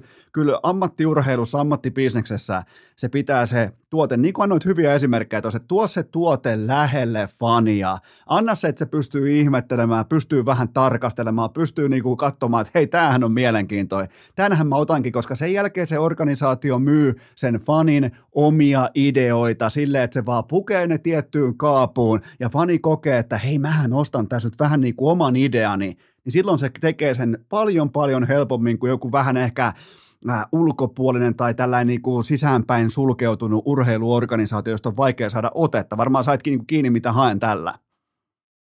Kyllä, ehdottomasti. Ja, ja siis koska faktahan on myös, että tuotehan on ihan hyvä liigassa, että joo, me hävitään ehkä palkkavertailussa muille Euroopan sarjoille, mutta niin kuin jääkiekko tasona Suomessa on ihan hyvä, että kyllähän se näkee, että tuolla CHL pärjätään ihan hyvin ja tota, maajoukkue pärjää aivan loistavasti, että niin kyllähän suomalaiset jääkiekkoilijat osaa jääkiekkoa pelata, mutta tuo viihdepuoli ehkä, vaikka itsekin on vähän semmoinen, että ei nyt tarvitse, että sä kaikesta tehdä TikTok-videoa ja hassu hauskaa, vaan että kyllä se tietysti on myös ihan niin oikeaa verenmaku suussa duunia sitten ammattiurheilijana oleminen, niin jos sä haluat saada vielä enemmän sitä katsojaa sinne kentällä, niin kyllä siinä pitää tuoda myös se niin kuin semmoinen positiivinen meininki. Ja, ja tota, itse toinen äh, hauska asia, mitä mä oon huomannut pienenä erona noihin muu, muutamaan muuhun maahan, että kyllä siis Suomessa TV-lähetykset, niin suomalainen niin kuin jääkiekkokuluttaja on kyllä varmaan parhaiten koko Euroopassa niin kuin informoitu kaikista mahdollisista viivelähdöistä ja ää, mitä kaiken maailman rintamahyökkäyksiä ja miten pitäisi pelata ylivoimaa, alivoimaa ja muuta tämmöistä mutta ei ole kyllä yksikään niin kuin TV-kamera ikinä viety yhdenkään vaikka pelaajan kotiin ja juteltu heidän kanssaan tai mitä tämmöistä, mikä sitten oli aika iso kontrasti tuonne Ruotsiin. Et tuntui, että siellä oli niin nämä Siimoren lähetykset oli aika monesti, että siellä saatettiin mennä ää, juttelemaan jonkun pelaajan luokse, se kotiin tai kuvata sen päivää, päivää tuolla. Tota, et Suomessa on vähän tapana, että otetaan joku just potkut saanut valmentaja sinne flappitaulunkaan ja näytämään, että miten niin kannattaa trappi vetää onhan se niin kuin, totta kai semmoiselle himo jääkiekkokuluttajalle semmoiselle niin kuin, voi olla niin kuin kiva nähdä, mutta että ehkä semmoinen vähän viihteellisempi, joka saattaa välillä kääntää kanavaa toiselle kanavalle, niin se ei ehkä jaksa kuunnella. Se, ke... suomalainen niin kuin jääkiekkokuluttaja on kyllä erittäin hyvin niin kuin informoitu, että mitä kaikki taktiset asiat pitäisi kentällä hoitaa. Ne, tota, ne, jotka vaatii viivelähtölaskureita tai rintamahyökkäysanalyysejä, niin ne ei, tuo, ne ei tuo yhtään relevanttia penniä tähän lajiin tai tähän viihdebisnekseen. Se, se tulee se, se, se raaka massa, se iso ja pitkä raha, se tulee ihan jostain muualta. Se tulee satunnaiskuluttajilta, puolisitoutuneilta, kertaluontoisten ostopäätösten tekijöiltä, ja sitä kohderyhmää pitää palvella. Sitä on, sitä on yrityksen pyörittäminen. Tuossa on tismalleen oikeassa, että, että täällä ollaan todella jumalauta, täällä tietää milloin on viivelähtö ja milloin on kontrollihyökkäys ja milloin on ristipisto ja muuta vastaavaa, mutta täällä ei välttämättä tiedetä sitä, että miten, miten tuodaan narratiivit esiin, miten tuodaan vastakkainasetteluita esiin, miten tuodaan vaikkapa pelaajan inhimillisiä lähtökohtia esiin, tuodaan lähemmäksi sitä kuluttajaa, sitä fania, sitä maksavaa asiakasta, sitä sieltä niin kuin estradilta, kaukalosta niitä pelaajia, valmentajia, niin, niin siinä on oppimisen paikka. Joo, ihan varmasti. Ehkä se on, mitä tuolla itse, kun on, on tota, parissa muussa maassa ollut, niin se on ehkä semmoinen niin suurin kontrasti tuohon niin viihdepuoleen, että Suomessa mennään vähän tuommoisella, se on sitten insinööriajattelu vai mitä mahtaa olla oikea termi, mutta, mutta tommonen niin että miten asiat tehdään, tai millainen tämä, että tässä on tilastot ja tässä on niin kuin, taktiikat ja näin edespäin, niin sitä kyllä jonkin verran, ja aika paljonkin on Suomessa, mutta sitten tuommoista, niin että ketkä ne siellä kypärän alla on ja, ja että miten niiden arki pyörii. Ja itse asiassa mua myös, niin kuin mä en hirveästi seuraa edes lätkää itse telkkarista muuten, mutta sitten tota, noita lähetyksiä, niin mä jopa välillä itse katoin tuolla tuolla Ruotsissa, että jos joku TV-kamera oli viety jonkun pelaajan luokse, niin kyllä mä monesti niin kuin sen osan lähetyksestä ihan mielellään katoinkin, vaikka muuten en tota, ihan älyttömästi lätkää seuraa sitten niin kuin vapaa-ajalla, että ei tule todellakaan joka ilta laitettua telkkari päälle ja, ja tota, lätkää katsottua. Sitä saa ihan riittävästi tuolla hallilla itse nähdä ja kokea ja tuntea, niin sitä ei sitten vapaa-ajalla välttämättä tarvitse. Mä, mä, mä tota, Mutta noilla ajatukset oli semmoiset niinku kiinnostavia. Mä otan, mä otan mulla itse asiassa lähti tässä niinku poikimaan ajatus liittyen tuohon, että miten sä haluaisit ja miten mäkin kyllä kuluttajana, ostavana asiakkaana, miten mä haluaisin, että pelaajat ja organisaatiot olisi ikään kuin mua lähempänä, eli pelaajat ja se tuote tuodaan automaattisesti lähemmäksi faneja, niin mä mä en malta olla jatkamatta tähän sillä tavalla, että ää, silloin kun mä tulin media-alalle suurin piirtein sanotaanko 15 vuotta sitten, niin sehän meni niin päin, että on se media, sen jälkeen on sellainen portinvartija, todennäköisesti vaikkapa viestintäjohtaja organisaatiossa, joka katsoo, että ketkä pääsee ikään kuin niinku vaikkapa haastattelemaan pelaajia, tai ikään kuin se olisi joku vitun lottovoitto, että pääsee puhumaan jääkiekkoilijan kanssa. Ja siinä oli sellainen suhtautuminen, että okei, to, tolle annetaan aikaa, jo tollekin ehkä annetaan aikaa. Mun mielestä nykypäivänä 2022 jokaisella organisaatiolla pitäisi olla promoottori, se, joka jatkuvasti väsymättä, taukoamatta puustaa, hei meillä olisi täällä tällainen Melart, se on tullut, se on tullut Ruotsin, Saksan kautta Suomeen, hei täällä on tällä ja tällä tilanne tuolla, et, et, et, et, tarinoita saatana, syöttäkää medialle lapaa. Jatkuvasti. Siis mun mielestä organisaatioiden pitäisi niin jatkuvasti olla öö, kontaktissa paikallisen median, valtakunnallisen median, podcastajien, YouTubettajien, sisällöntuottajien kanssa siitä, että, että meillä on täällä tarina – me haluttaisiin kertoa tämän pelaajan kautta tämä tarina. Mä en ole, mä, mulla on vieläkin muistissa ne organisaatiot, jotka on vaikkapa mulle tarjonnut, niin kuin, että hei, nyt tämä sun tämä pelaaja, joka, josta oot puhunut vaikka paljon, niin, niin tämä on nyt saatavilla. Että, ja mulle se on sellainen, että hei, wow, tämä organisaatio on nykypäivänä kartalla. Kun taas sitten hyvä esimerkki oli vaikkapa viime keväänä Hän siirryttiin runkosarjasta kohti SM Liikan playereita ja mä sitten siinä oli, olisiko ollut neljän tai viiden päivän jopa vapaa suurin piirtein. Mä kysyin eräältä organisaatiolta, että hei, et, et mahtava runkosarja, että et saisiko, saisiko tämän ja tämän toimijan sieltä vieraaksi urheilukästiin, niin, niin sieltä tuli vaan kuittaus, että, et, et, et nyt ollaan mediapimennossa, että nyt keskitytään playoffiin. Mä, mä, mä, mä totesin vaan, että vittu, olkaa pimennossa, olkaa mun puolesta, olkaa vittu, ol, olkaa jumalauta ikuisesti siellä saatanan savossa, olkaa pimennossa. Et, et niinku, mä, mä tarjoan lautasella Suomen suurinta podcast-tuotantoa, että tässä on, lähettäkää teidän ykköshevonen. Ei kun me ollaan mediapimennossa. Mitä vittu? Ihan vaan niinku, tämä on edelleen, tämä on sun vierailu, tämä ei ole mun, tämä meinaa nyt kääntyä tämä tota, tää lautanen toisinpäin. Mutta kyllä mä oon saanut sun vuoroa myös. Mutta tota, mut tämä on se, mikä mua, ja mä en ole edes median edustaja, mä, en ole, mä oon ihan normaali lipunostava fani. Mä ostan pääsylipun niin kuin kaikki muutkin fanit jääkiekkootteluihin. Mua vituttaa median puolesta, kun organisaatiot yrittää esittää edelleen, että jääkiekko olisi joku kraalin malja. Niiden pitää pystyä tappelemaan ja oikeuttaa oma asemansa lehden sivuilla, eikä itkeä tuolla jossain kulisseissa, että no kun meistä ei kirjoiteta. Vittu mä en, siis siinä on sellainen asia, mitä mä en käsitä. Tämä oli vaan tällainen välihuomio, voida, jos sulla on tähän jotain lisättävää, niin, niin antaa palaa vaan. No tuohon niin kuin medialle, niin semmoisen pienen syötön mä voin kyllä niille antaa, että jos ne haluaa sitten, että pelaajat avautuu ja juttelee niille. Ja sitten ihan ylipäänsä muutenkin, mä luulen, että semmoinen Suomessa herkästi on vähän semmoinen, että negatiivinen klikkiotsikko, moni saattaa klikata siitä, se on niin kuin jännä lukea, että Melar taas pimahti kentällä, mutta jos se sen jälkeen, kun se kirjoittaa sen jutun ja haluaa sitten, mä nyt en sano, että eikö tota, tota saisi niinku kirjoittaa, mä vaan totean, että tuntuu, että välillä haetaan vähän semmoista niinku negatiivisella kulmalla juttuja, koska ihmiset herkästi klikkaa siihen uutiseen, mutta tuoko se lisää ihmisiä halliin tai saako se sitten pelaajat välttämättä olemaan niin innostuneita juttelemaan toimittajalle, niin siinä on ehkä semmoinen, että se voisi olla jopa niin kuin toimittajalle itselleenkin helpompi tapa lähestyä, että jos kerrotaan myös vähän useammin se niin kuin positiivisesta näkökulmasta aihe kuin aihe, niin äh, ehkä loppujen lopuksi ne saattaisikin ajatella, että hei hitto, että tässä on näin monta positiivista uutista, että mä saatan mennä hallille niin kuin normikatsoja, joka lu- lukee uutisia, niin toteaa, että ehkä mä saattaisinkin mennä katsomaan tätä pelaajaa, josta on kirjoitettu, että nyt se on liekeissä. Että sitten jos se on kovin usein tuntuu, että on vähän semmoinen niin kuin negatiivinen kulma noissa uutisissa, niin se ei välttämättä saa sitten ihmisiä innostumaan ja lähtemään sinne hallille päin.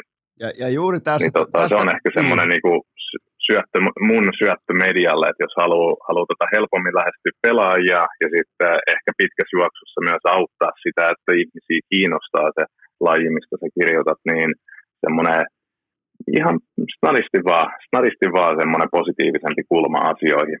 Tai ehkä vähän niin kuin kerronnallisempi. Ei sen tarvitse olla välttämättä edes positiivisempi. Se voi olla niin kuin kerronnallisempi, niin, että kerrotaan, niin kuin, otetaan ihan se pitkä kynä käteen ja kirjoitetaan sitä pitkää tekstiä siitä, että mikä se tarina on. Ja tässä tullaan myös siihen, että miten organisaation äh, jääkiekko-organisaation, kertokaa niitä tarinoita, syöttäkää niitä lapaa suoraan medialle, ja, ja si, siitä syntyy hyviä asioita, vaikkei ikinä se ei pidä olla niin päin, että media on vaikkapa jonkun, jonkun organisaation vaikka niin kuin jonkinnäköinen mainosrumpu, mutta sen kautta, voi, sen kautta on positiivinen PR ostettavissa, kun suoraan syöttää niitä mielenkiintoisia tarinoita lapaan, koska aina kun on mielenkiintoa, aina on myös lukijoita ja se, se on se bottom line, mikä määrittelee sen, että mistä kirjoitetaan, onko lukijoita vai ei. Kaikki muu on ihan niin kuin täyttä paskapuhetta.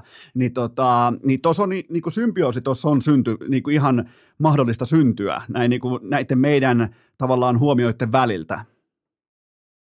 Kyllä, joo toi on ihan totta. Mä en tarkoittanut, että kenenkään toimittaja tarvii lähteä tuohon noin IFK-sylikoiraksi, että kirjoittaa vaan ne asiat, mitä me halutaan just sanoa vaan ne positiiviset. Mutta semmoinen, tiedätkö, no sä kuvailit sitä hyvin, että semmoinen tarinan kerronta ylipäänsä, niin se, tota, se voisi nousta vähän enemmän esille. Se on tismalleen tällä tavalla. Mitäs muuta meillä on paperilla? Miten muuten, tota, mikä on sun näkemys siihen? Mä, mä uskallan sanoa, että mun fanikokemus tällä hetkellä SM-liigasta on se, että mulle ei ole ihan hirveän montaa syytä lähteä ennen playereita jäähallille. Mun mielestä TV-tuote on aivan helvetin vahva. Siellä on todella vahva selostus, siellä on todella vahvoja asiantuntijoita, se on HD-kuvaa, se tulee kaikilta paikkakunnilta, niin, niin onko tämä huippuluokan TV-tuote, onko tämä jopa kääntynyt vähän niin kuin kokonaistuotetta vastaan, koska hallit on eittämättä siitäkin syystä puoli tyhjiä paikoin, koska se on, se on niin helppoa jäädä kotisohvalle. Miten sä itse pelaajana lähestyt tätä kysymystä? Uh, no mä toivon, että ne voisivat itse tukea vähän enemmän toisiaan, mutta tähän myös liittyy sitten aika paljon se, että millainen se kokemus on jäähallilla. Uh, mä en ole itse asiassa itse ollut ikinä Tampereen jäähallilla, mutta mä kuulin, että siellä olisi tämä uusi halli, niin että on niinku hyviä safkapaikkoja, on uh, niinku hieno halli, kiva tulla sinne ja tota, se on vähän niin kuin semmoinen, että minkä takia mä itse voisin sinne esimerkiksi lähteä. Et sitten monesti tuntuu, että jos, jos tota lähtee otteluun ja on 10 euron bisse ja tiedätkö, restelin hodari, joka maksaa 7 euroa ja sä et kehtaisi sitä tarjota edes koiralle, niin onko se sitten, jäisi nyt pelkästään ruoasta, mutta koko tiedätkö, juttu, että jos sä niin, tuot niin. perheen sinne, että lapset sinne, että on jotain tiedätkö, touhumista lapsille, ehkä saat jonkun, tiedätkö, eka kertaa kun käy tottelussa, niin lapsi saa teepaidakaupan päälle ja olut maksaakin 5 euroa sen kympin sijaan, ehkä sä ostatkin kaksi ja maksat loppujen lopuksi ihan yhtä paljon ja tuut uudestaan vielä ensi viikollakin. Että ehkä semmoinen, mä toivoisin, että ne voisivat pikemminkin tukea toisiaan. Kyllähän nyt fakta on, että et aina ei hallille, ää, vieraspelit, ne on kiva nähdä telkkarista ja sitten ihan muutenkin, niin highlightit ja kaikki muut tämmöiset mun mielestä parhaimmillaan nimenomaan tukee toisiaan.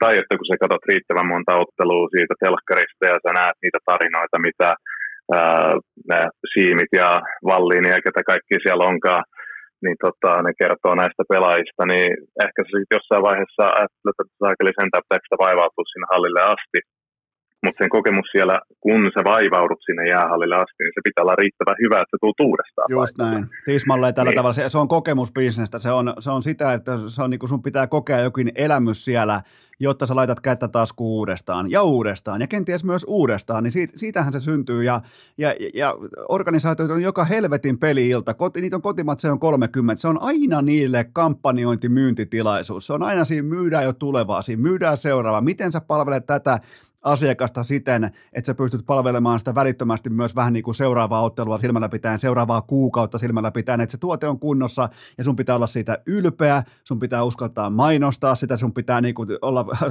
puvun takki ryhdissä ja, ja näin poispäin, että et, et sitähän tässä kaikki toivoo. Kyllä, ja sitten mä ymmärrän, että yritysvieraat on äärimmäisen niin kuin, tärkeä seuroille. Sieltä tulee huomattavasti enemmän rahaa kuin normikatsojalta. Ja, mutta se, mikä ehkä välillä tuntuu, että unohtuu, on, että ei kukaan niin kuin meistä 2-30 yhtäkkiä muutu, tai puhumattakaan 4-50 yhtäkkiä muutu jonkun seuran faniksi tai urheilufaniksi ylipäänsä, vaan se tulee nimenomaan useimmiten lapsena. Että kun kiekko peli vietti 3-5-vuotiaan, ja se aistii sen tunnelman ja se haluaa tulla uudestaan, niin sä oot myynyt itsellesi niin kuin 85 vuodeksi sitten fanin itsellesi sillä, että sä saat niin kuin lapset tuohon noin myös vähän enemmän katsomaan. Niin vähän jäänyt semmoinen fiilis, että mä nostan hyvän esimerkin Luulajasta, että siellä oli monta kertaa vuodessa niin lapset niin kuin pääsi tapaamaan seuran pelaajia, pääsi pukukoppia ja kaikkea muuta tämmöistä. Ja siellä oli niin kuin valtava fanipohja, koska monet oli niistä ihan pikkulapsesta asti seurannut joukkuetta. Niin tota, ehkä myös tuommoinen, että missä se eurot pitää hakea tietysti kassaan tänään, mutta kannattaa myös investoida siihen tulevaisuuteen. Ja musta ainakin tuntuu, että jos mä lähden mun lasten kanssa tuonne jääkiekkootteluun, niin nehän aina haluaa jonkun tietysti teepaida tai karkkipussi tai vastaavaa, niin kyllä niilläkin loppujen lopuksi aika paljon oheismyyntiä saat, saat sitten aikaiseksi, että se olisi ehkä semmoinen niin helppo vinkki mulle, että millä saisi niin kuin vuosiksi eteenpäin luotua vahvempaa fanipohjaa. Nimenomaan, niin, just tota, Mitä, nuorem, Ju, just... mitä nuorempana niin saisi lapsia sinne innostumaan jääkiekosta. Ihan siis paikan päällä, ei vaan harrastamaan itse siihen leijonakiekkokouluun, vaan myös sinne katsomaan. Nimenomaan, ja mietin, mietin vaikka tälläkin yksinkertainen esimerkki, kauden avauskotiottelu, eka kotimatsi kaikilla SM seuroilla. Jokainen seura on printannut itselleen vaikka, vaikka tuhat ykköstähdestä vaikka tuhat pelaajakorttia. Siinä on tämän kyseisen pelaajan, tai sitten jotenkin ne on jyvitetty, että siinä on us, muutamista pelaajista on pelaajakortteja, ja niissä on nimmarit. Ja, ja pikkufanit voi käydä vaikka fanikaupasta hakemassa semmoisen ilmaiseksi. Se, se, se maksaa teille totta kai aikaa vaikka yhteensä neljä tuntia, kun sen tekee. Ja mä voin väittää, että se on kovin juttu niille pikkufaneille, kun siellä on sen paikallisen sankarin nimmarikortti vaikka jossain ehkä, ehkä koulun pulpetissa tai jossain vaikka penaalissa mukana tai mitä tahansa kotona seinällä. Ne on niitä kovia juttuja. Mä muistan vieläkin Heinolan kiekon, ää, ne oli kaikki ihan oikeassa töissä. Yksi oli sähköasentaja, yksi oli, ää, oli poliisi Marko Nyyman.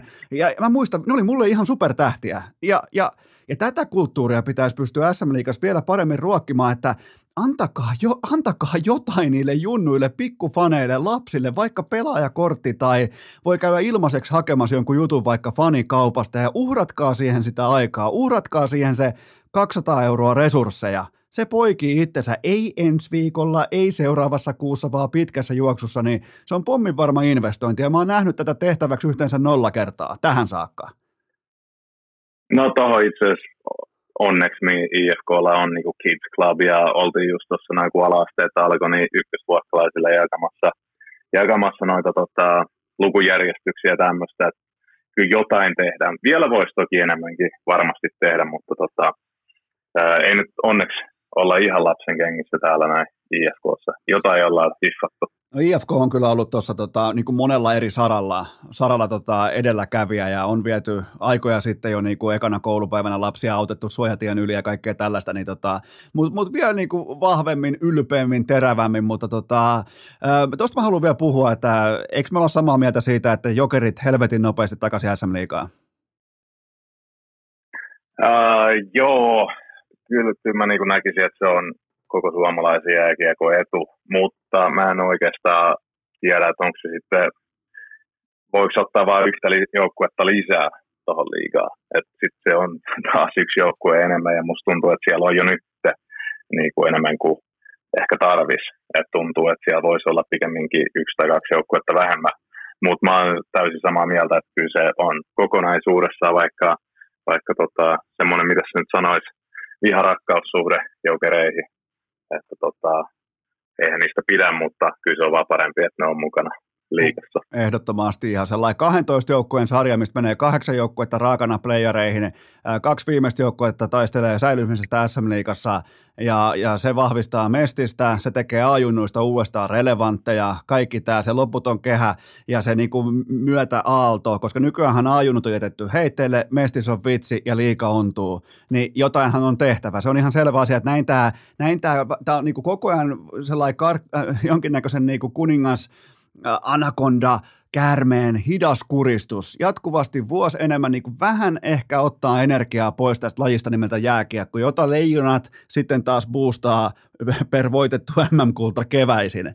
Niin tota, tässä on helvetin moi sauma lä- lähteä niin kuin tekemään jotain uutta, kun vaan pitäisi ottaa kivet kottikärryä ja uskaltaa tehdä jotain siis kokonaisvaltaisena kattojärjestön osakeyhtiönä, jossa kaikki liikaosakkaat toteaa, että hei, tämä ei riitä, että niin kuin kädestä suuhun eläminen ja toivotaan nollatulosta, että tämä ei yksinkertaisesti vaan riitä. Niin tota, että kyllä tässä niin kuin parempaa on puitteet olemassa. Joo, siis toi aika kuulosti helkkarin negatiiviselta, mutta faktahan on, että tuossa on niin valtavasti potentiaalia, että siihen nähdään, että kuinka hyvin – Suomi pärjää kansainvälisillä kentillä ja kuinka paljon on hyviä suomalaisia jääkiekkoilijoita, niin siihen nähden niin kuin on hirveästi käyttämätöntä potentiaalia itse suomalaisessa niin kuin sarjajääkiekossa, että liiga ja mestis A-junnut vastaavat, niin siellä pystyisi saamaan vielä paljon paremmaksi koko järjestelmän. Uh, et, et mä näen ton niin kuin jopa siinä mielessä positiivisena, että pystytään olemaan kansainvälisesti näin kova maa jääkiekossa – vaikka ei olla vielä tehty kaikkein fiksuimpia ratkaisuja niin kuin Suomen sisäisen kiekon suhteen.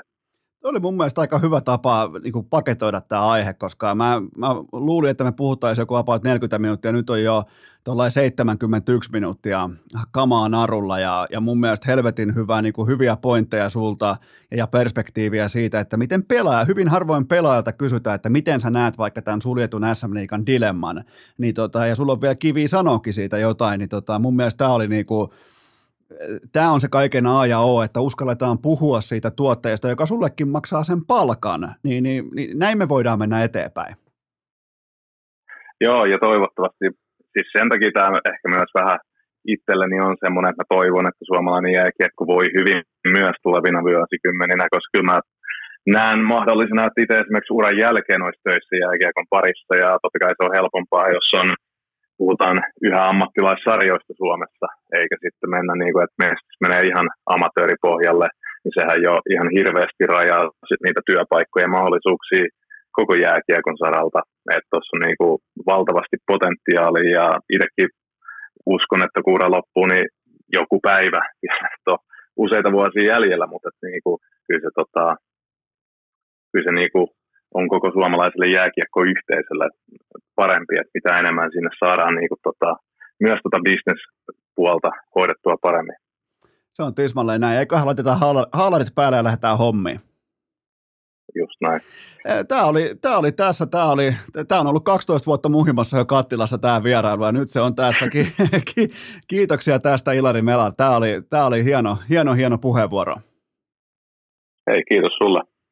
Ja kaikille, kaikille kummikuuntelijoille sellainen loppukaneetti, että ihan normaalisti parin päivän kuluttua jatkuu. Ei kossu kokiksella, vaan lökistoliksella. Tää et tuu muuta tarvii, kun lasin punas marlii, niin alkaa kolisemaan. Ei kossu kokiksella, vaan. Tää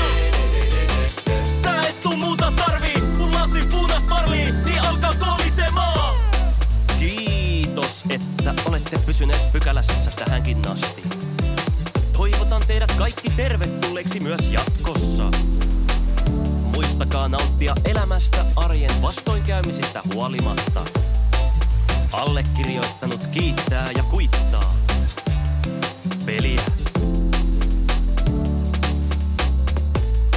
Oliko tämä jo tässä?